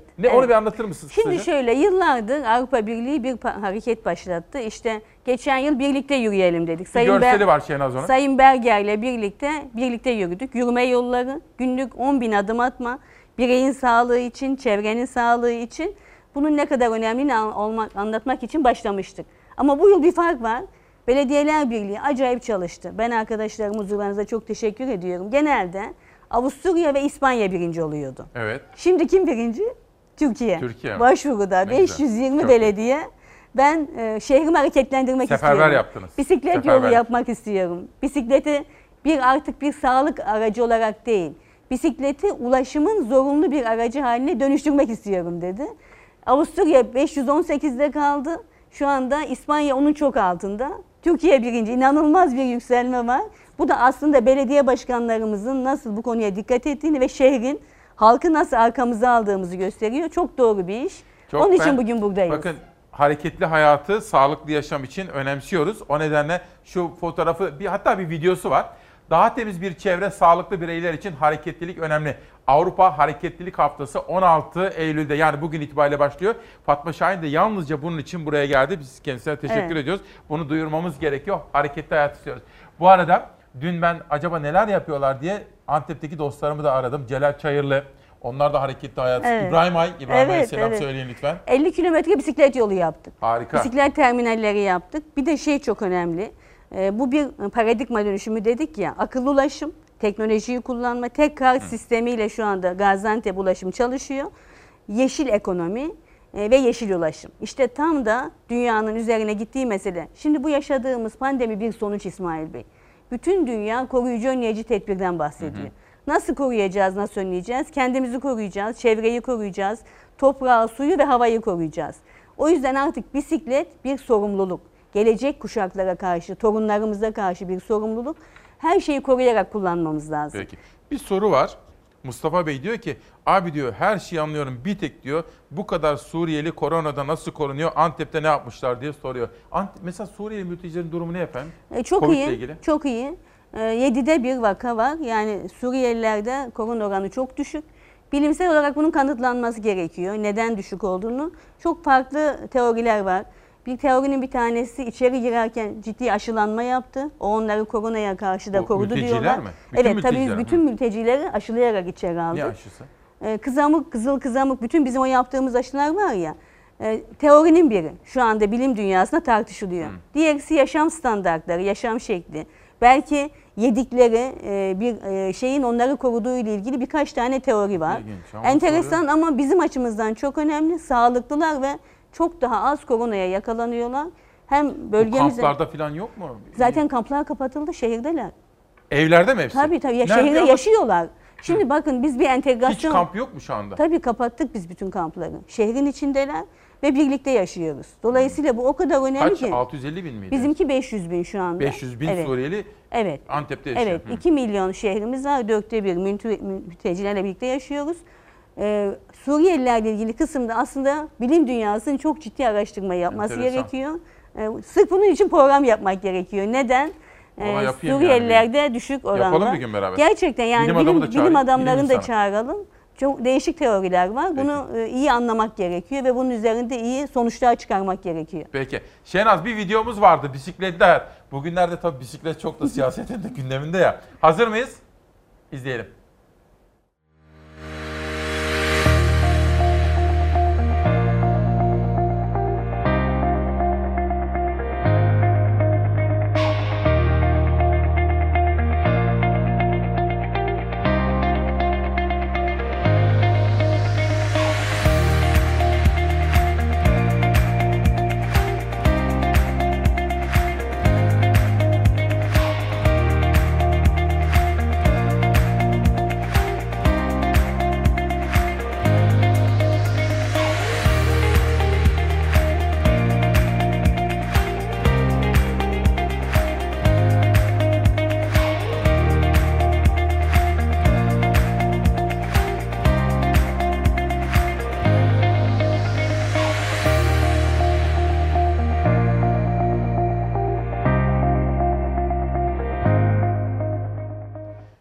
mesajı var çok bizim izleyicilerden. Bir tanesi bakın ne diyor? Sayın Fatma Şahin yaptığı işin hakkını veren bir insan. Ankara Barosu'nda ki ben size o günlerden Biz beraber çalıştık. 2011 yılında kadına yönelik şiddetle mücadele için gerçekleştirdiğimiz Gelincik projesinde koşar adımlarla destek veren bir bakandı. Hiç unutamam diyor bakın. Çok enteresan mesajlar var böyle. Ama bir de bir sistem var. Okuyayım mı arada? Okuyayım. Evet. Tabii tabii okuyun. Günaydın. Misafirimiz Sayın Başkan'ın Yavaşça'ya sözü vardı. Sözünü hatırlatmak isterim. Kültür Merkezi'ne Profesör Doktor Alaaddin Yavaşça adını verecekti. Hatırlatabilir misiniz diyor. Kültür Merkezimiz bitince vereceğiz inşallah. Harika. Çünkü Ayten Hanım'da bir... Evet. Alaaddin Yavaşçalar kolay yetişmiyor. Harika. Kültür ve sanat adamları başımızın tacı. Harika. Şimdi şu konuyu biraz daha detaylandıralım. Hepimiz yürüyüş yapalım, hepimiz koşalım, hepimiz bisiklete binelim diyoruz. Evet. Şimdi İsmail Bey, biz 2014 yılında belediye başkanı olunca Ulaşım Master Planı, İmar Master Planı ile bile İklim Master Planı yaptık. Bir belediye olarak ilk kez bunu yaptık. Bu şehir niye kirleniyor? Bu şehrin havasını nasıl koruyacağız deyince ulaşım 4'te 1 en büyük etken oldu. O yüzden bu meselelere bakarken bilimsel, ben mühendisim çünkü bilimsel bakmak gerekiyor. Ve bir karbondioksit salınımını nasıl azaltacağız? Nasıl yeşil ekonomiye geçeceğiz? Yeşil ulaşıma geçeceğiz. Yani yeşil ulaşıma geçeceğiz. Bunu çalıştık. Önce kendi otobüs filomuzu hemen hızlı bir şekilde yaşını gençleştirdik ve doğalgaza geçtik. Birincisi bu. İkincisi tramvay. Çok mühim. Her yerde demir yolları ağını çoğaltmamız gerekiyor karbondioksit salınımı azaltmak için. Ama şu an pandemiyle birlikte bir tehlikemiz var. Toplu taşımaları çoğaltalım derken bireysel bu sefer pandemide tercih oldu. Ne oluyor bu sefer? Karbondioksit salımı artıyor. Hı hı. İnsanlar trafik sıkışıyor. Şehirlerin sosyal hayatı, şehirlerin orada direksiyonun başında geçirdiği zaman artış, insanların psikolojisi işe giderken, işe gelirken çok zaman kaybediyor. Hı hı. Ve ekonomi. O yüzden biz burada dedik ki artık bisiklet işi bir sportif çalışma değil. Ya obeziteyle mücadele edeceğim, göbeğimi de küçülteceğim falan değil. Bu bir zorunluluk. Hatta bir yaşam biçimine dönüştürelim. O yüzden biz ne yaptık? Geliyor ya şimdi şehirde. Gaziantep kartı aldı. 7 terminal koyduk. 100.000 kişi hemen girdi sisteme. Doğru sistem yapınca insanlar anında sisteme giriyor ve ücretsiz. Tramvaydan geliyor, bisiklete biniyor, terminalden alıyor, oradan otobüse geçiyor. Bir saat içinde bu değiştirdiği araçlardan dolayı biz ücret almıyoruz. Ve büyük bir cazibe veriyor. Güzel. Ve teşvik insanların bisiklet binmeye teşvik ediyor. Bir de şunu yaptık. Mesela ben okuyorum, Gaziantep okuyor. Gaziantep'i okutmayı artırmaya çalışırken bütün hediyelerimizi, bütün yarışmaları, bütün teşvikleri bisiklet veriyoruz. Kim neyi kazandıysa bisiklet veriyoruz. Anladım. Bu o kadar önemli ki. Peki. Bisiklet yolunu yap. Bisikleti kullanacak terminalleri çoğalt. Bisikleti teşvik et. Gençleri, özellikle gençleri bu işe çok iyi hazırlamamız lazım. Geçen yıl Almanya'ya gitmiştim. Bütün bisiklet yolları o kadar çok kullanılıyor ki sorunları bisiklet otoparkı, bisiklet üst geçidi. Hollanda'da artık buna, da böyle kat 6 katlı bisiklet ve motosiklet otoparkı gördüm. Çok hızlı bunlara konuşmalıyız biz. Peki, işte dünya buraya gidiyor. Ne zaman arzu ederseniz buyurun efendim. Yani, bugün ne yapıyorsunuz şimdi son olarak? Şimdi bizim hemen 7 yerden şu anda bütün bisiklet sürücüleri geldi. Hemen onlarla toplanıyoruz. Bütün belediye başkanlarımız da, Avrupa Birliği'nin komisyon başkanı burada. Sayın Büyükelçiler burada. Bütün dünyada yapılan çalışmaları anlatırken Türkiye iyi örnek olarak bugün anlatılıyor. Peki. Herkes bisikleti ve hareketliliği konuşuyor. Hareketleneceğiz. Peki, günlük 10.000 atacağız ve bisiklete bineceğiz. Sayın Fatma Şahin, Gaziantep Büyükşehir Belediye Başkanı, aynı zamanda Belediyeler Birliği Başkanı. Çok teşekkür ediyorum. Ben çok teşekkür ederim. İyi yayınlar diliyorum. Katkı verdiniz. Yolunuz açık olsun. Başarılar diliyorum. Ülkemizin yolu açık olsun. Ben size uğurlayacağım bir saniye. Bir ekonomi haberimiz vardı arkadaşlar. Konuşulması gereken hususlardan biri de ekonomi. Şu anda Türkiye ekonomide pik yapıyor, dibe değil tavana. Tepe noktadayız diye açıklamalar yapıyorlar. Akıllara durgunluk verici bir iş bu. Vatandaşa sorun neler çekiyor? Vatandaşımızın tam 3'te 1'i işsiz. Cumhurbaşkanının ekonomide çizdiği iyimser tablo. Pik yapıyor sözüne eski ekonomi kurmayı Deva Partisi lideri Ali Babacan akıllara durgunluk veren açıklama diyerek yanıt verdi. İktidarın ekonomideki gidişatı inkar ettiğini söyledi. Hastalığı inkar var. Ekonomik sorunları Cumhurbaşkanı olmak üzere tüm yetkiler inkar ediyor. Olağanüstü bir dönemde olağanüstü tedbirler aldık. Pandemi sonrası normalleşmeyle birlikte bütçe dengemiz önceki aylardan daha iyi bir tablo çizerek Ağustos'ta 28,2 milyar TL fazla verdi. Türkiye güçlü ekonomisi ve sağlam finansal altyapısıyla dünya ekonomilerinin krizden geçtiği böyle bir dönemde yatırımlarına, projelerine devam ediyor. Palavralar değil, gerçekler üzerine oturmuş bir ekonomik program yapması gerekiyor. Hazine ve Maliye Bakanı Berat Albayrak bütçe dengesi fazla verdi diyerek ekonomide gidişatı övdü. Deva Partisi lideri Babacan ise Cumhurbaşkanı ve ekonomi yönetiminin başarısız olduğunu savundu. Kredi Derecelendirme Kuruluşu Moody's'in Türkiye'nin kredi notunu düşürmesi de gündemindeydi. Merkez Bankası rezervde. Gerçekten büyük emekler harcamıştık kredi notunu yatırım yapılabilir seviyeye çıkartmak için. Kalkmışlar bizim şimdi puanımızı tekrar düşürme yoluna gidiyor.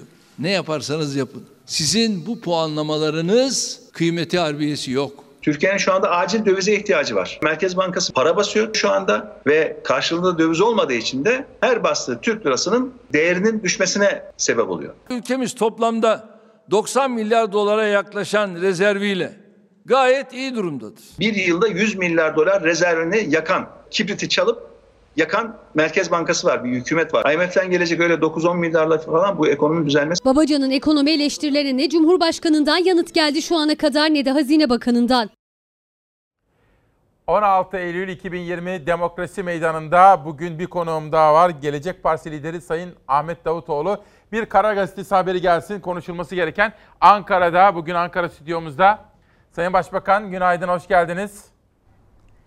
Hoş bulduk, teşekkür ederim. Nasılsınız efendim, iyi misiniz? Çok teşekkürler. Biraz mesafe, sosyal mesafeden herhalde kaynaklanan şehirler arası mesafe var aramızda ama vallahi ben iyiyiz. Bu kadar uzak mesafeyi tercih etmezdim ama hani en azından burada 3 metre olsa daha iyi olurdu. Fakat yine de sizi ağırlıyoruz. Doğru. Sorularımız var efendim. Hoş gelmişsiniz Ankara stüdyomuza. Hoş bulduk, çok teşekkür ediyorum. Çok teşekkür ederim. Sahra Hanım da iyi mi efendim? Çok iyi, sağ olun. Selamları var. Çok teşekkür. Türkiye'nin nüfusunu artırmaya çalışıyor. Yoğun çalışmalar içerisinde. Efendim dün bir ziyaret gerçekleşti. Siyasi nezaket bakımından önem verdiğim bir diyaloglar orada vardı. Önce Karar Gazetesi'nin bugün manşetini bir okumak istiyorum izin verirseniz. Gelsin.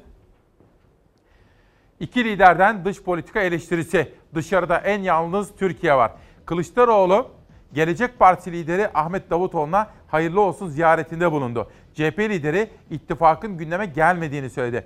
Akdeniz üzerinden eleştiriler yönelten Kılıçdaroğlu, bir dönem istikrarın temel aktörü olan Türkiye artık böyle görülmüyor.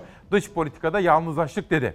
Gelecek Partisi lideri Ahmet Davutoğlu da bu ziyaretler ümit ederiz Türk siyasetinde yeni bir çizgi açar.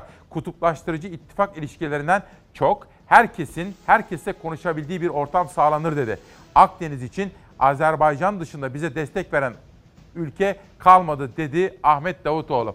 O halde Sayın Başbakan'a bu konudaki gelişmeleri soralım. Dün ziyaret nasıl gerçekleşti, neler konuştunuz? Birazcık bilgi verir misiniz efendim? Neler oldu dün? Dün bir nezaket ziyaretiydi. Genel merkezimizin açılması dolayısıyla Sayın Kılıçdaroğlu daha önce aslında planlamış olduğu bir ziyareti gerçekleştirdi. Çok son derece bence önemli bir ziyaret. Şu bakımdan Türk siyasetine geriye doğru baktığınızda ne zaman siyasi liderler arasında diyalog kopmuşsa, ne zaman siyasi liderler bir araya gelecek zemin bulamamışsa Türk siyaseti krize girmiştir. Bazen iktidardakiler diyalogdan daha çok monologu tercih ederler. Halbuki böyle bir durumdan en fazla zarar gören de siyasetin toplamı ve ülke yönetenlerin aslında psikoloji olarak topluma verdikleri mesajlarda yaşanan zaaflar olur. 70'li yılların sonlarında biz gençken, herkes hatırlarlar, Sayın Demirel ile Sayın Ecevit, her ikisi de rahmetli oldular. Bir araya gelememelerinden önemli sebeplenen birinin o günlerdeki psikolojik dolayısıyla gelememeleri sebebiyle 12 Eylül'ü oluşturan şartlar gündeme gelmişti diye hep yorumlar yapılır. Yine 90'lı yıllarda birbirine en yakın siyasi liderler oturup konuşamadıkları için Türkiye krize girdi. 28 Şubat şartlarında siyasi liderler demokrasiyi korumak için bir araya gelmiş olsalardı muhtemelen çok daha farklı bir Türkiye ile karşı karşıya kalırdık. Bütün bunların yaşamış ve içinden geçmiş bir nesil olarak bizlerin öğrenmemiz gereken ders, ne kadar ihtilaf edersek edelim bu ihtilafları yan yana oturarak medeni bir şekilde konuşabilme imkanının olmasıdır. Maalesef son yıllarda özellikle Cumhurbaşkanı hükümet sistemine geçtikten sonra açık söylemek gerekirse siyasetin temel dokusu kutuplaşma etrafında oldu. Sayın Cumhurbaşkanı ülkenin iki kutba ayrıldıkça kendisinin daha rahat seçim alabileceği varsayımı üzerinden ülkeyi kutuplaştırdıkça kutuplaştırdı. Ve ittifak denilen aslında çok kötü bir koalisyon formülü olan, yani koalisyon protokolleri vardır. koalisyonda oturursunuz, iki taraf bir hükümet kurar ve bu hükümetin temel ilkeleri, uygulayacakları politikalar bellidir. Ama şimdi maalesef koalisyon protokolünün olmadığı bir ittifak sistemi var. Yani Sayın Bahçeli yarın herhangi bir gerekçeyle ittifakı bitirdiğini söyleyebilir. Sayın Erdoğan daha düşük ihtimal, çünkü bitirse ülkeyi yönetemez hale gelir, ama söyleyebilir. Hiç kimse de neden bozuldu sorusunu soramaz. Şimdi böyle bir ittifak yapılanmasında bizim Gelecek Partisi olarak kanaatimiz ve tercihimiz şudur. Dün Sayın Kılıçdaroğlu ile görüşürken ittifak gündeme gelmedi. Ancak biz işbirliği kavramını daha çok tercih ediyoruz veya fikir birliği. Sadece Sayın Kılıçdaroğlu ile değil, bütün siyasiler arasında. Önce bir psikolojik bariyeri aşalım. Psikolojik olarak ülkenin içine girdiği bu dar kutuplaşmış siyasetin duvarlarını aşalım. Ama maalesef AK Parti'de ve MHP'de böyle bir irade yok. Gelecek Partisi kurulduktan sonra 2 bayram geçti. 2 bayramda da bütün partilerden bayramlaşma randevusu talep ettik. AK Parti ve MHP dışındakiler verdi. Yani şimdi Sayın Cumhurbaşkanı hesabı şu. Kendisi kutuplaştırırken ülkeyi hiçbir problem yok. Kendisi ittifak kurabilir ama karşı taraf kurmamalı. Kendi kurarsa bu ülkenin geleceği için iyidir Cumhur İttifakı. Karşı tarafta hiçbir ittifak yapısı olmamalı. Bizim kanaatimiz ise ülkeyi böyle ikili kutuplaşmalar yerine her konuda, her siyasi liderin herkesle konuşabildiği, gerektiğinde televizyon ekranlarında tartışabildiği, Türkiye 1970'lerden daha geride şu anda, 80'lerden, 90'lardan. Çünkü siyasi liderler aynı ortamda televizyonda konuşamaz haldeler. Birbirlerine hitap edemez haldeler. Hala Sayın Kılıçdaroğlu'yla Cumhurbaşkanı'nın verdiği görev dolayısıyla yürüttüğüm koalisyon görüşmelerini bile ihanet gibi tanımlayanlar var. Ülkede 2015'i kastediyorum. Tek başına iktidar kuramadığınız zaman olması gereken bu koalisyon görüşmeleridir. Şunu söylemek istiyorum. Doğal olanları bile anormal hale getirmiş bir siyaset psikolojisi var bugün. Halbuki yazılanlara, çizilenlere de bakıyorum. Sayın Kılıçdaroğlu'yla bizim oturup konuşmamızı ihanet diye yorumlayanlar var. Efendim istikşafi görüşmelerin devamı diye yorumlayanlar var. Evet, her lider herkesle konuşmalı. Dünkü görüşmede son derece samimi. Bazı konularda fikir ayrılıklarımız var. Bazı konularda ortak görüşlerimiz var. Geldiğimiz nokta şu, bütün bunları medeni bir şekilde konuşmalıyız. İnsani ilişkilere ağırlık vermeliyiz. İnsani ilişkileri siyasi ilişkilere kurban etmemeliyiz.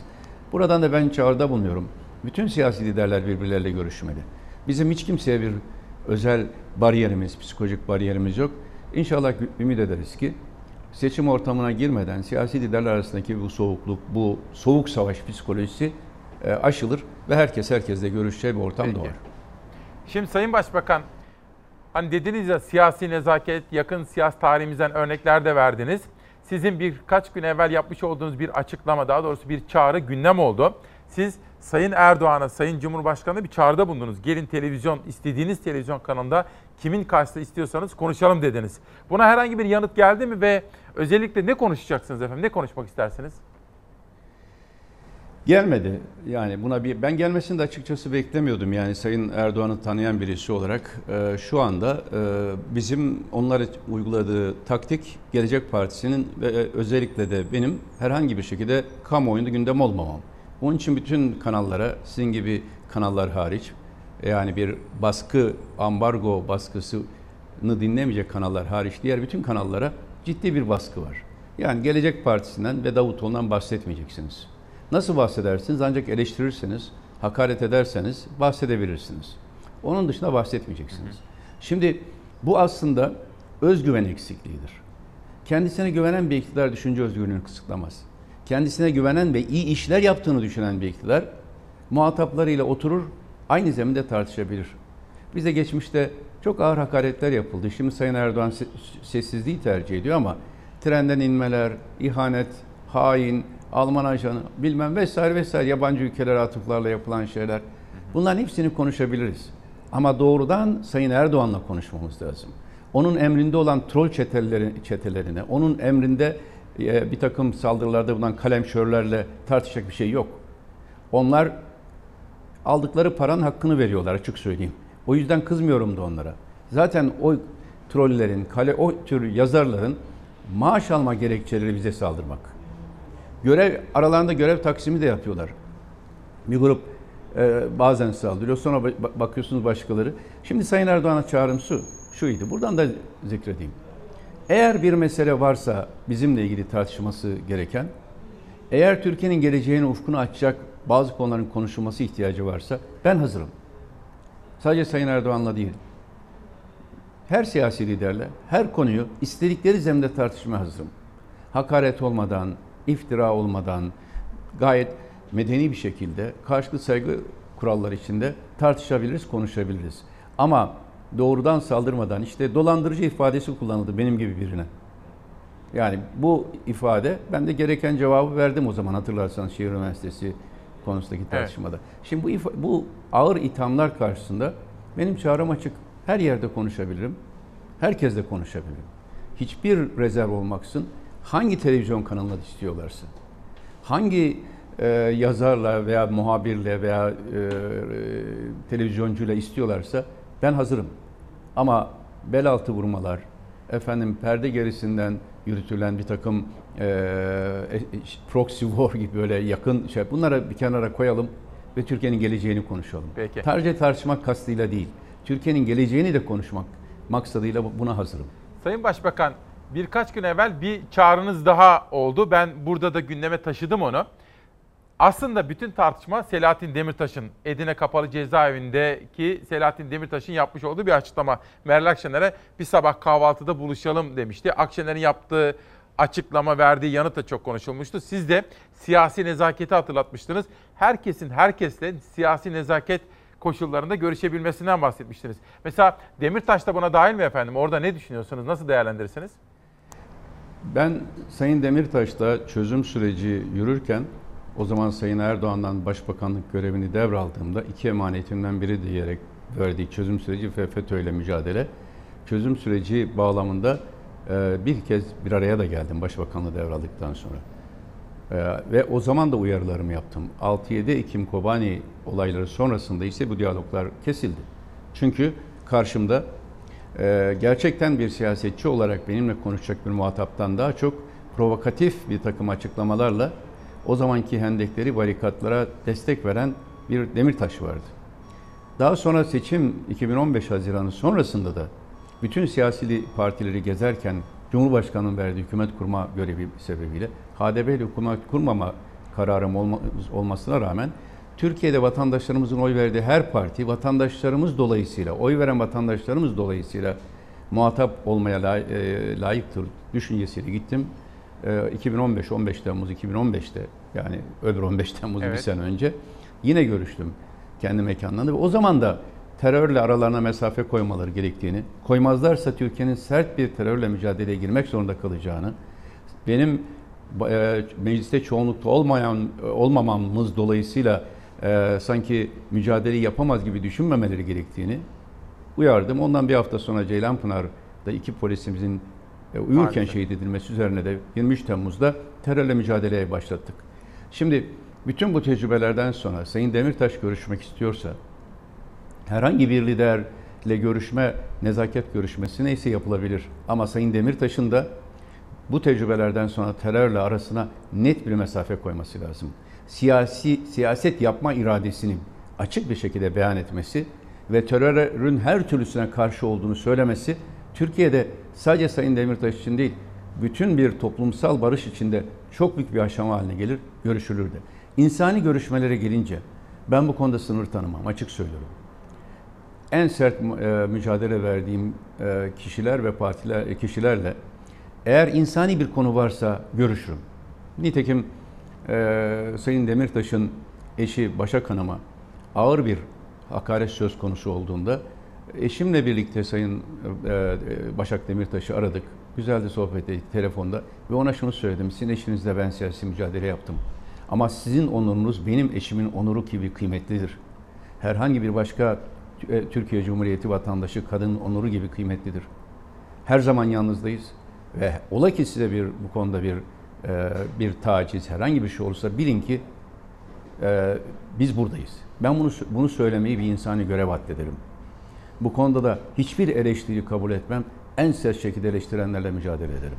Yine Sayın Mithat Sancar'ın kardeşi vefat ettiğinde taziye evine gittim. Bahçelievler'de meğer komşuymuşuz da eski şeyde, yani benim eski mahallemdir İstanbul Bahçelievler. Gittim, ziyaret ettim. Hem taziyede bulundum hem de Mithat Bey'i akademik hayattan da tanırım. Kendisiyle her konu konuşulabilecek bir şey vardır, bir ilişki yolu. Ve terörle arasına mesafe koymaya çalıştığını da bilirim akademik hayattan bu yana. Şimdi bu görüşmeleri yapmamızda hiçbir beis yok. Ama bir siyasetçi terörle arasına mesafe koymadığı zaman, açık ve net söylüyorum, terörün olduğu yerde siyaset olmaz. Terörün ile siyaset arasına kırmızı bir çizgi çekecek herkes ve diyecek ki ben her türlü terörün, DAEŞ terörünün de, Kandil terörünün de, DAEŞ-KPC'nin de, nerede ve dünyanın neresinde olursa olsun terörün karşısındayım dediği anda Türkiye'de siyasette yeni bir iklim oluşur. Bu iklime herkesin ihtiyacı var. Böyle bir iklim oluştuğunda Türkiye'de konuşulmayacak lider yoktur. Sayın Başbakan, aslında bence vermiş olduğunuz yanıtlar son derece net. Şimdi bu sözler neden önemli? Sizin partinizin ben ekibine baktığım zaman, kurucu kadrolarınıza, özellikle de teşkilatlarınıza, bir kere daha bunu size ifade etmiştim. Başta Doğu ve Güneydoğu Anadolu olmak üzere eskiden bir kısmı AK Parti'de de görev yapmış, muhafazakar ama Kürt siyasetinde etkili isimleri görüyorum sizin partinizde. Dolayısıyla sizin orada özel bir stratejiniz mi var? Yani Kürt siyasetini çözme konusunda. Onu biraz anlatır mısınız? Şöyle bir ayrım yapmıyorum. Yani siyaset yaparken Türkiye'nin bütününe siyaset yapıyoruz. Doğusuna, batısına, kuzeyine, güneyine. Çünkü öyle bir kanaat var ki Türkiye'de. Evet. Türkiye Irak değil. Irak'a baktığınızda Kürtler sadece kuzeyde yaşıyor. Bağdat'ta bir mahalle dışında, bir iki mahalle dışında Bağdat'ta çok az Kürt var. Basra'da hiç yok. Diğer şehirlerde, Kutule Mağara'da vesaire az. Şimdi böyle bir ayrılmış coğrafya değil Türkiye. Türkiye'de şu anda Kürtler bütün Türkiye coğrafyasına yayılmış durumda. Hatta ben bazen takılarak söylüyorum, en büyük Kürt şehri Erbil ya da Diyarbakır değil, İstanbul. Kürtlerin en çok yaşadığı şehri anlamında söylüyorum, İstanbul. Dolayısıyla İstanbul'a hitap edemeyen birinin Güneydoğu'ya hitap edebilmesi mümkün değil. Güneydoğu'ya hitap edemeyen birinin İstanbul'a ya da İzmir'e, hatta Konya'ya hitap edebilmesi mümkün değil. Benim Konyalı hemşehrilerim arasında çok Kürt vatandaşımız var. Şimdi dolayısıyla biz böyle bir ayrım yapmıyoruz.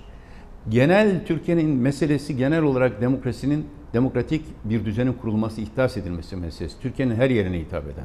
Ama Güneydoğu'ya özel olarak da açık söylemek gerekirse, takip edilmesi gereken yeni bir ekonomik stratejiye ihtiyaç var. Orada çok ciddi bir genç işsizliği var, bir istihdam problemi var. Yani Türkiye'nin genelinde genç işsizliği %26 ise şu anda Doğu, Güneydoğu'da %40. Orada ben sokakta yürüyorum. Ben hiçbir zaman gittiğim herhangi bir yerde sadece valilikleri, resmi makamları ziyaret ederek ayrılmadım. Her zaman, her yerde, ne zaman hatta başbakan olarak Van'a gittiğimde Gevaş Belediye Başkanı davet etti. Efendim dediler, terörle mücadele şartları çok güvenli değil. Dedim ki bunu bana bir başbakan olarak söylediğiniz zaman benim oraya gitmem, o yollardan geçmem artık bana bir mecburiyettir, bir tercih sebebi değil. Türkiye Cumhuriyeti Başbakanı her yere gider, her sokağa girer, her mahalleye girer. Şimdi söylüyorum, bu sefer başbakanlık ünvanım yok. Yine Van'a gittim. Arkadaşlar bir takım yerlerle şu güzergahta dolaşsak, hayır dedim. Ben Türkiye'nin geleceği için etkili olan, Türkiye'nin geleceğini belirlemek üzere hazırlanan bir kadroların lideriyim. Van'da her yere girerim. Ve o kadar müthiş bir karşılama oldu ki, pandemi şartlarına da mümkün olduğunca uyarak Van sokağında 3 saat dolaştım İsmail Bey. Evet. Bir 3 saat daha dolaşsam ne ben yorulurdum ne Vanlılar yorulurdu. Şimdi şunu görüyorum Doğu'da, Güneydoğu'da. AK Parti ile HDP arasında kıskaca alınmış bir seçmen kitlesi var.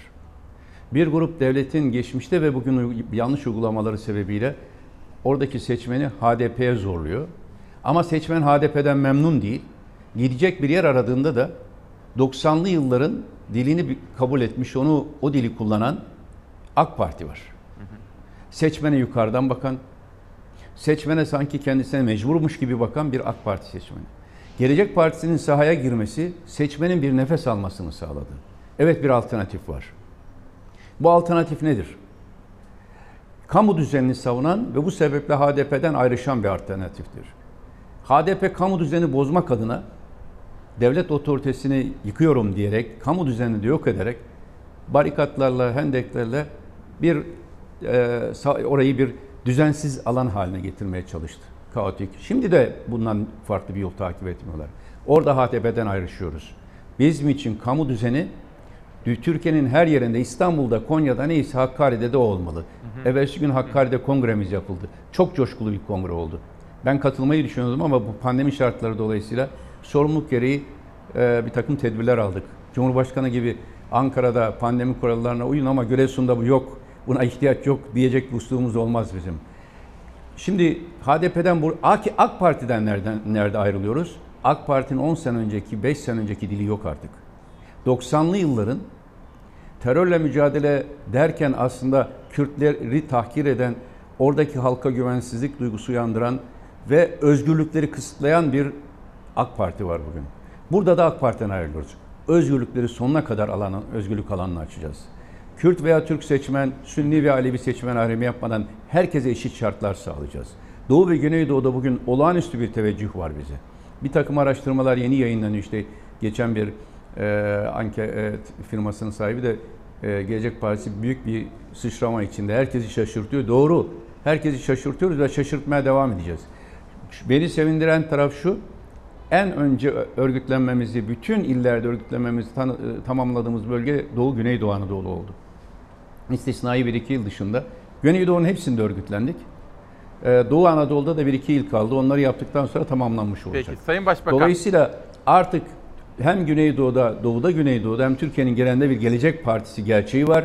Herkes buna göre kendisini alacak. Seçmenleri kıskaçtan kurtaracağız. Peki. AK Parti HDP seçmenini kıskacından Doğu'da, Güneydoğu'da, İç Anadolu'da, Karadeniz'de AK Parti MHP kıskacından kurtaracağız.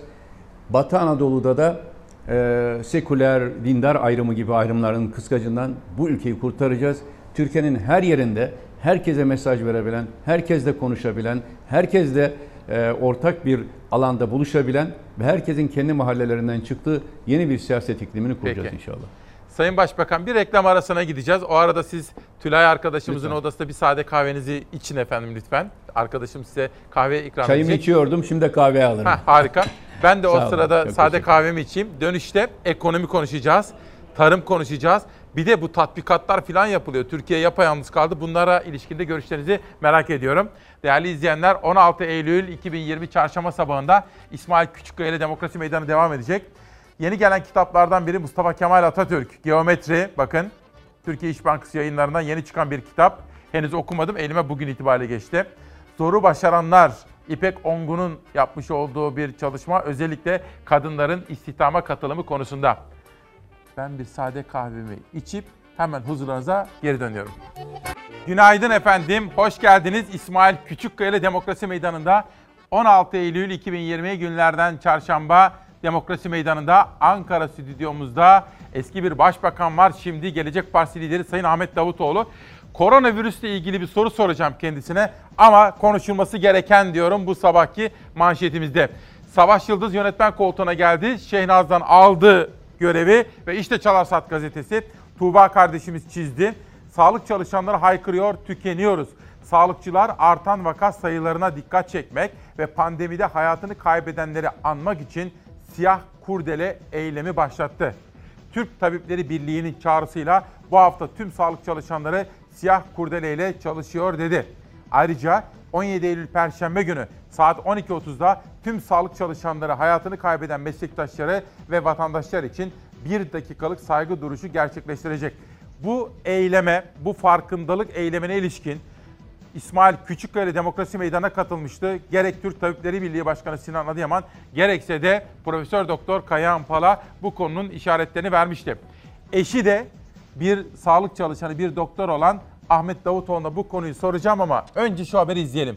İstanbul alarm veriyor. Ağzınızı açın, dilinizi çıkarın. Şimdi ağzınızı kapatın, burnunuzdan alacağım. Geçtiğimiz haftalarda önce %12'yi görmüşken son 2-3 gündür işte Cuma'dan beri hastanemize de gözlemlediğimiz bir kalabalık neticesinde bu rakamın %15'i aştığını maalesef gördük ve artık bu trende baktığımız zaman İstanbul'da da salgının tekrar alevlendiğini ve başladığını söyleyebilmek mümkün gibi gözüküyor. Koronavirüsle mücadelede en önemli merkezlerden İstanbul Tıp Fakültesi'nde pozitif vakaların oranı %15'i aştı. Bu da korkulana işaret ediyor. Fakültenin dekanı Profesör Doktor Tufan Tükkek'e göre salgın yeniden İstanbul'da alevlendi. Nüfus da göz önünde bulundurulduğunda İstanbul'un tekrar salgının merkezi haline gelmesi hastanelerin kapasitesini zorlayabilir. Gerçekten bu artış hızı bu şekilde devam ederse, yani yine %20-30'lara ulaşırsa pozitiflik oranı, esas sıkıntımız başlayacak. Yani şu anda sağlık sistemi İstanbul için tolere edebilir durumda ama eğer o döneme geçersek biraz sıkıntı yaşayacağız. Sadece Çapa'da bir günde yapılan 530 testin 81'i pozitif çıktı. Üstelik ağır hastalar belli bir yaş grubundan da değil artık. Profesör Doktor Tükek salgının önceki aylardan da tehlikeli bir hal aldığını anlattı. Özellikle 3 tane genç kızımızın akciğerlerinde zatüre bulgular olduğunu gördüm. Bu hakikaten şaşırtıcı. Biz hani geçtiğimiz salgın döneminde bu kadar çok gençlerde görmüyorduk. Salgının ilk dönemlerinde İstanbul'da yaşanıyordu en büyük yoğunluk. Yaz mevsimiyle birlikte tatile memleketlerine gidenler virüsü Anadolu'ya taşıdı. Şimdi de geri dönenlerle yeniden İstanbul'da hastaneler dolmaya başladı. İstanbul Tıp Fakültesi'nin test merkezindeki hareketlilik de bunun kanıtı. Ateş, halsizlik, boğaz ağrısı. Yani bilmiyorum, belki de çıkmayacak ama önlem amaçlı yaptırmak istedim. Temasınız oldu mu? Yani arkadaşım da çıkmış, evet. Burası İstanbul Tıp Fakültesi'ndeki koronavirüs test merkezi. Şu anda şüpheli bir hastaya koronavirüs testi yapılıyor. Gördüğünüz gibi hastayla doktor hiçbir şekilde temas etmiyor. Boğaz ağrısı, öksürüğü, nefes darlığı, ateş olan özellikle genç hastalar, tatilden dönüşü falan bu şikayetlerle gelen hastalar dün bayağı başvuru oldu. Özellikle İstanbul'da yoğunluğun arttığını görmeye başladık. Hafif halsizlik, öksürük ve gıcıkla başladı. Bizde evdekiler de, yaşlı insanlar da var. Hani kendimize bir şey olmasından kasıt onlara bir şey olmamasıdır. Artan vaka sayıları nedeniyle toplu ulaşımdaki yoğunluğun azaltılması planlanıyor İstanbul'da. Yol haritası Cuma günü açıklanacak. Koronavirüsle ilgili çok şey yazılıp çiziliyor. Buradaki amaç tabii asla bir korku oluşturmak değil. İnsanların tedbir almasını sağlamak. Gelişmeler kaygı verici. Eşi Sare Hanım da bir doktor olduğu için Gelecek Partisi lideri Ahmet Davutoğlu'na soralım. Efendim, sizin gözlemleriniz ne? Evde ne konuşuyorsunuz? Böyle partiye gittiğiniz zaman, Türkiye'ye baktığınız zaman bu korona ile ilgili ne söylemek istersiniz? Vallahi söylenecek çok şey var İsmail Bey. Haklısınız. Evet. Evde bizim hemen hemen her gün gündemimiz bu. Sara Hanım her hastaneye gidişinde, döndüğünde bütün tedbirleri almış şekilde daha bizimle dokunmadan tekrar dezenfekte oluyor. Sonra konuşuyoruz. Ayrıca bizim gölge kabinemizde biliyorsunuz sağlık politikaları, Sağlık Bakanlığı'nı takip eden bir birimimiz var. Başında son derece tecrübeli, değerli bir profesörümüz Profesör Serpil Bulut hanımefendi var. Doktor Ayşe Güney hanımı, birçok hanım, sağlam bir sağlık ekibimiz var. Aha. Dolayısıyla ben günlük sağlıkla ilgili gidişatı takip ediyorum. Şu konuları vurgulamak isterim. Lütfen. En başında Mart ayında sağlıkla ilgili, yani koronavirüsün ilk vakası görüldüğünde biz Gelecek Partisi olarak yapılması gerekenleri söylemiştir sağlıkta. Sağlıkta 3 unsur var şimdi takip edilmesi gereken. Bir, cephede savaşan tabiri caizse sağlıkçılarımız. 2, hastanelerimiz mekan, sağlık elemanınız olur ama hastaneniz olması lazım. 3, teçhizat. Yani hastane de olur, sağlıkçı da olur ama yeterli ilacınız, yeterli teçhizatınız yoksa, maskeniz yoksa vesaire yine yapamazsınız. Şimdi bu 3 unsura bir bakalım seri şekilde. Sağlıkçılarda durum vahim. Gerçekten haberinizde söylenenler gerçeği yansıtıyor. Eşimden de biliyorum, bana verilen raporlardan da biliyorum. Şu anda Türkiye eğer bu mücadelede daha iyi bir performans göstermişse bu takip edilen politikaların doğruluğundan değil, son derece fedakar çalışan sağlıkçılarımız sayesindedir. Bir kere bunu tespit edelim. Sağlık sistemi sınavdan geçiyor. Bu sınavın başarılı aktörleri sağlıkçılarımız. Peki burada tablo ne?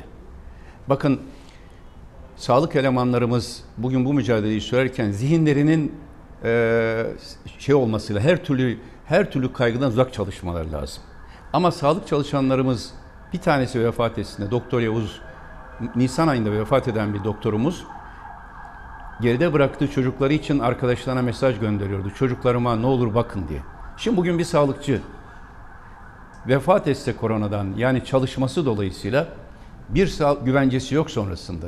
Tekrar söylüyorum, bu bir savaş ise, salgına karşı bir savaş ise, sağlıkçılarımız da bu savaşı yürüten temel aktörler olarak bu savaş dolayısıyla hayatlarını kaybettiklerinde mutlaka şehit statüsünde geride kalan aileleri teminat altına alınması lazım. Aile hekimleri, geçen 2 hafta önce vurguladım ve aile hekimlerinden hepsinden teşekkür mesajları aldım.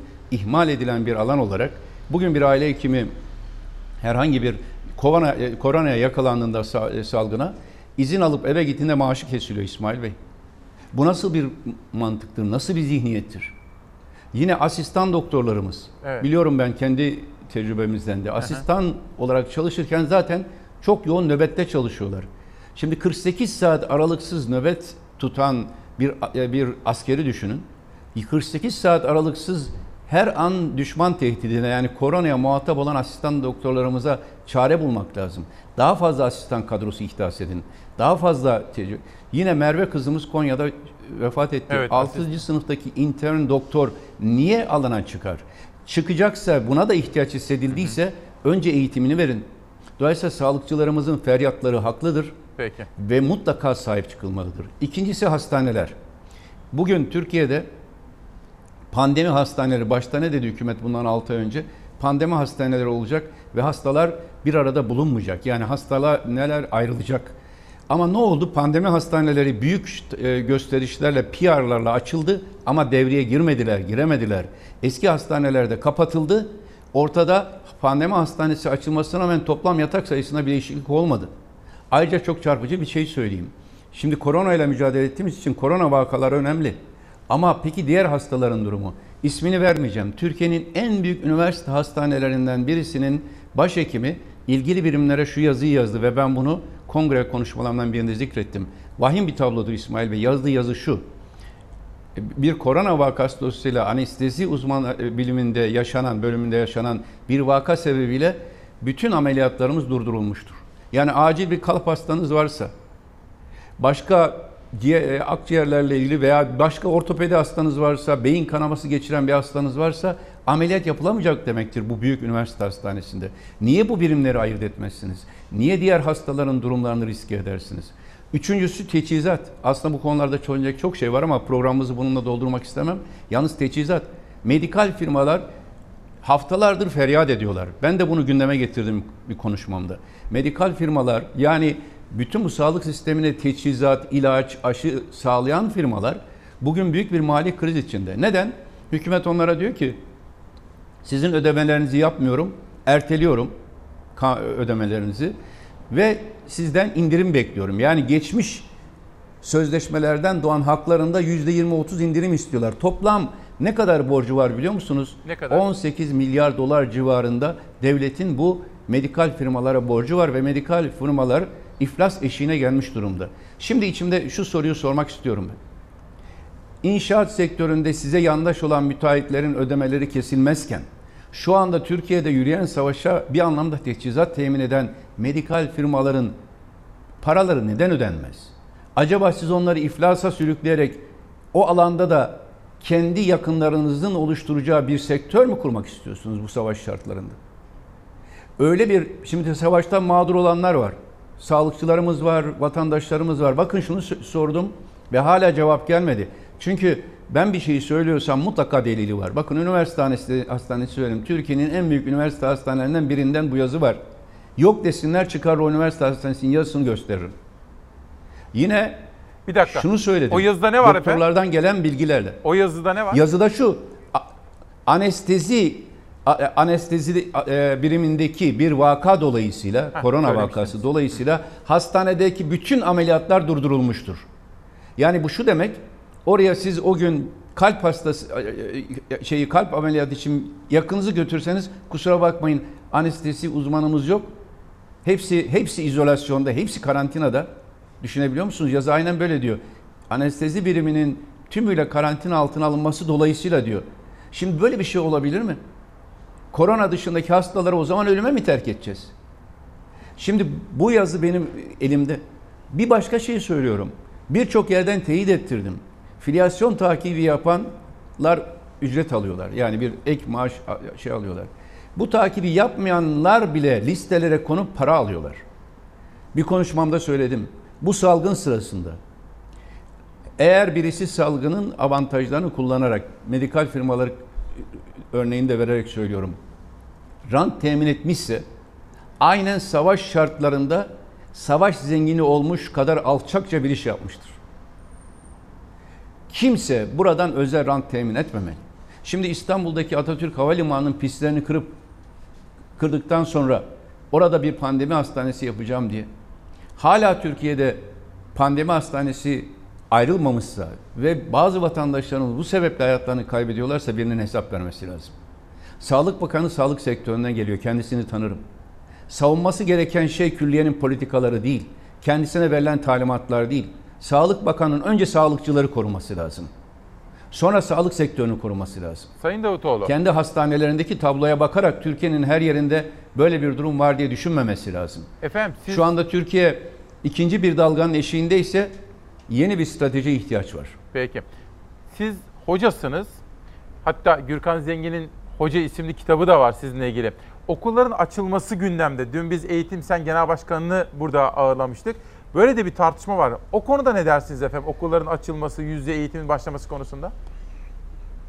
Bakın ta Mart-Nisan ayında hazırladığımız korona stratejisinde tahvil çıkaralım falan diye hatırlarsanız. Evet. 3 sektör dışındaki bütün sektörlerdeki verimsiz yatırımlar durdurulsun. Her türlü israfa dayalı harcamalar bitirilsin dedim. Bu 3 sektör hangisiydi? Sağlık, eğitim ve tarım. Çünkü böyle bir mücadele esnasında savaş şartlarında bile, İstiklal Savaşı sürerken bile okullar kapatılmamıştır. Ülkeler savaşırken gelecek nesillerini düşünmek adına okulları kapatmaz. Okullarda gerekli tedbirleri alır. Bugün okulları kapatma anlamında bir şey olduğu için söylemiyorum. Yani eğitimi durdurmaz. Peki ne yapılmalı? Biz gelecek parti olarak bir şeyi eleştirirsek mutlaka cevabını buluruz. Buradaki temel hata, bir ay önce daha okullar 21 Eylül'de açılacak, 31 Ağustos'ta açılacak demeden önce yayınladığımız açıklamalar var. Dedik ki Türkiye standart düşünmeyin. Ankara'da bir politika belirleyip her yere aynısını uygulamayın. Bir, korona zaten yaygınlığı sebebiyle risk altında olan şehirler var. Çok az görülen yerler var. Hiç görülmeyen köyler, kasabalar var. Şimdi her yerde birden eğitimi durdurmanın bir mantığı yok. Yapmanız gereken şu, bir risk haritası çıkartın ve risk haritasına göre birkaç kademede uygulanacak strateji belirleyin. Bazı yerlerde doğrudan eğitim yapın eğer korona hiç yoksa. Bazı yerlerde kısmi doğrudan eğitim yapın. Korona salgınlığı kontrol altında ama her an risk oluşturacaksa. Kastettiğimiz de şu, sınıfları ayarlayın. Sosyal mesafeye dikkat edecek şekilde ayarlayın. Ama eğitimi sürdürün. Ha, risk altında olan şehirler, bugün Ankara'da olduğu gibi, Konya, Kayseri gibi şehirler olduğu gibi. O zaman da o şehirlerin kendi içinde ayrımlarını yapın. Risk görülen yerlerde uzaktan eğitim yapın. Uzaktan eğitimi de ama yapıyorsanız devletin sorumluluğu, bizim devlet anayasada der ki sosyal devlet. Devlet uzaktan eğitim yapıyorum, herkes başının çaresine baksın diyemez. Fakir bir aileyi düşünün. 3 çocuğu okulda ise ona 3 tane ayrı bilgisayar vermedikçe, tablet vermedikçe, 3 ayrı odada eğitimi almadıkça o evde eğitim yapılamaz. Şimdi tabii bu kararı alanların hepsinin evinde her çocuğun bilgisayarı olduğu için zannediyorlar ki Türkiye'de de herkesin bilgisayarı var.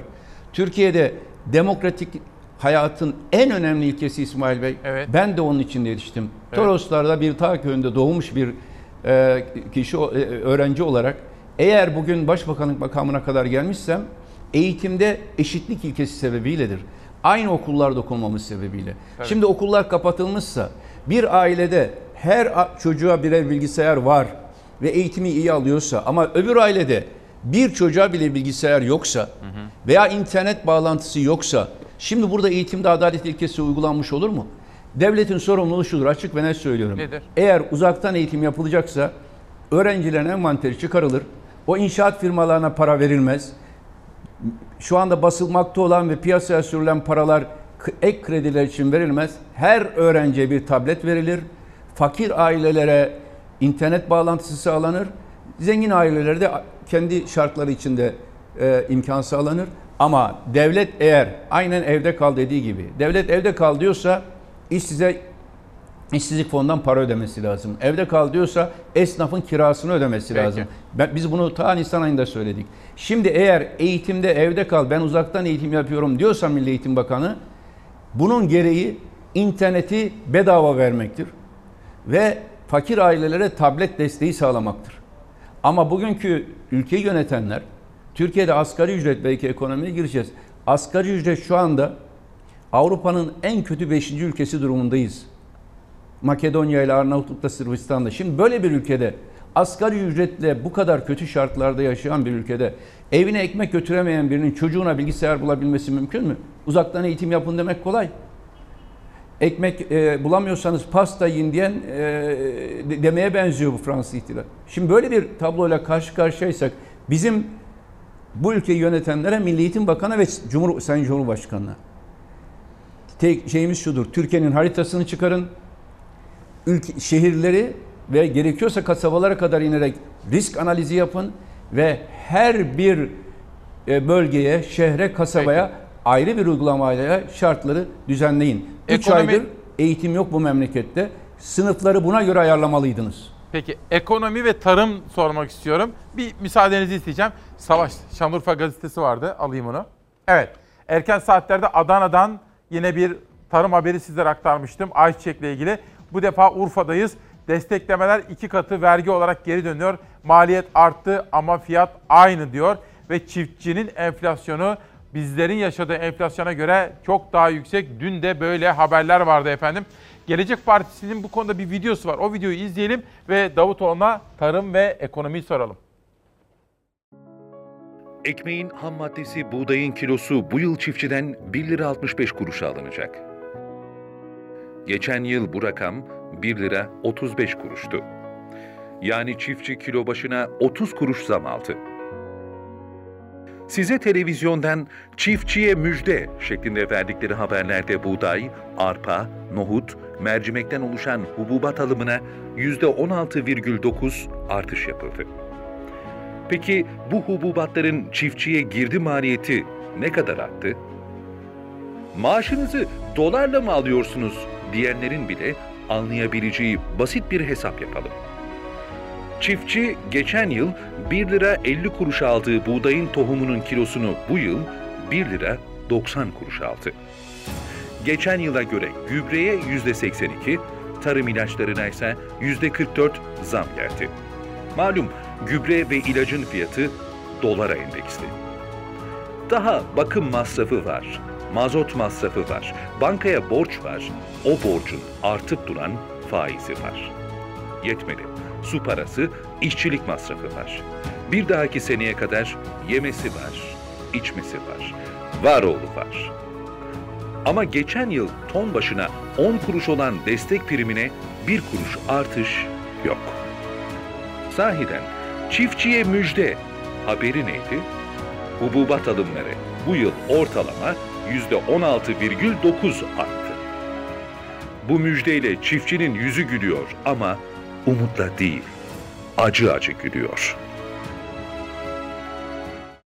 Sayın Ahmet Davutoğlu'na soralım. Efendim bakın, Ahmet Davutoğlu bir kere anlatmıştım size, önemli.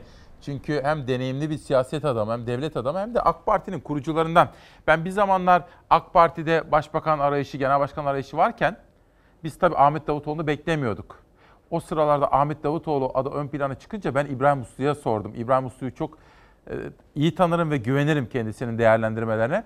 Dedim ki hocam, dedim, Ahmet Davutoğlu diyorlar en güçlü aday dedi. Aa, olur mu dedim. Olur dedi.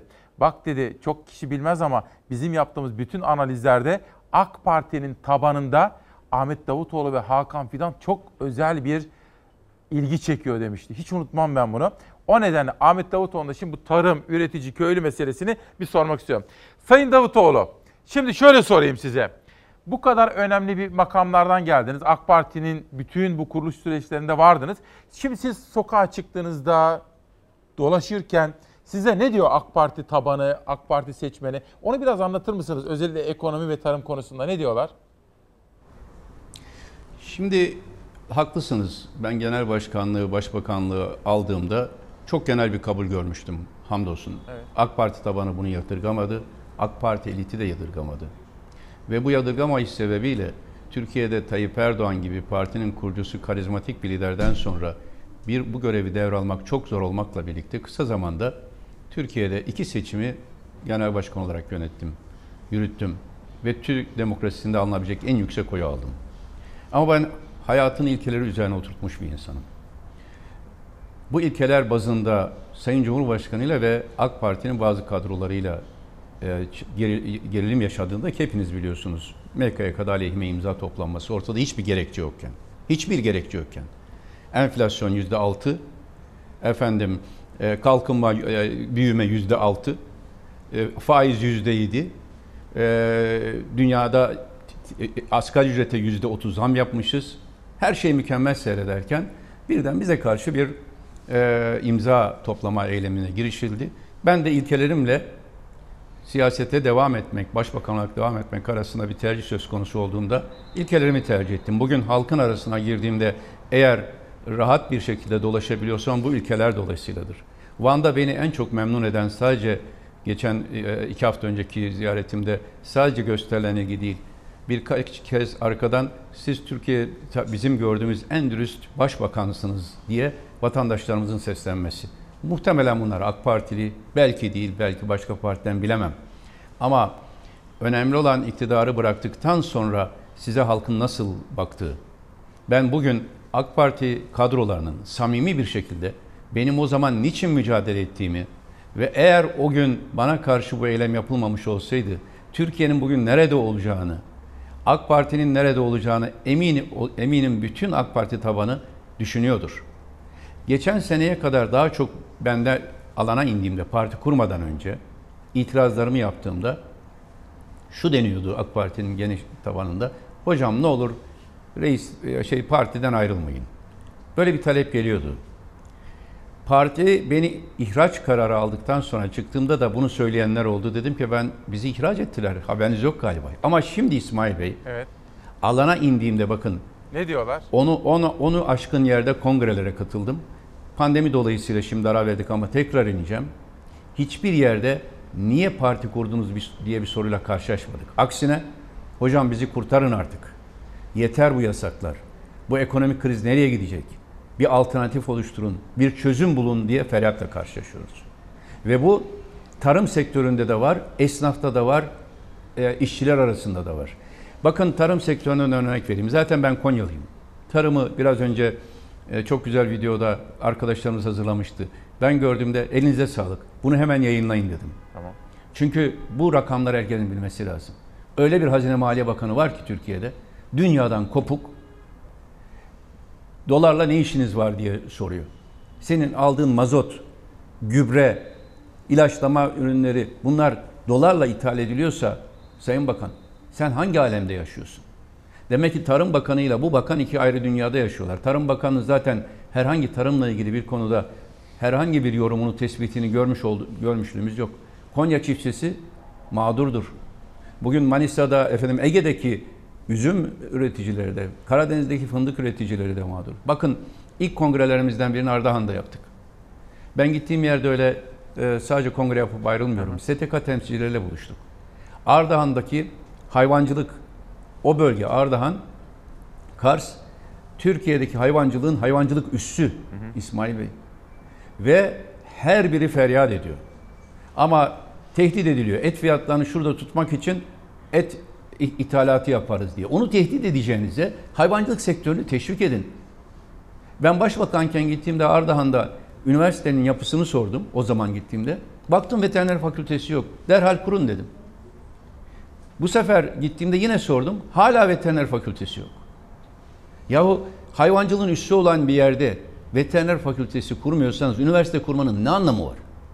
Böylesine stratejiden yoksun bir yaklaşım. Mart ayında ilk kriz başladığında haykırdık. 3 stratejik sektör dedik biraz önce söylediğim gibi. Sağlık, eğitim ve tarım. Bu tür kriz durumlarında ülkelerin birinci düşünce tarım lojistiğidir. Yani üretilen, çünkü insanlar bilgisayarsız da yaşar ama ekmeksiz yaşayamaz.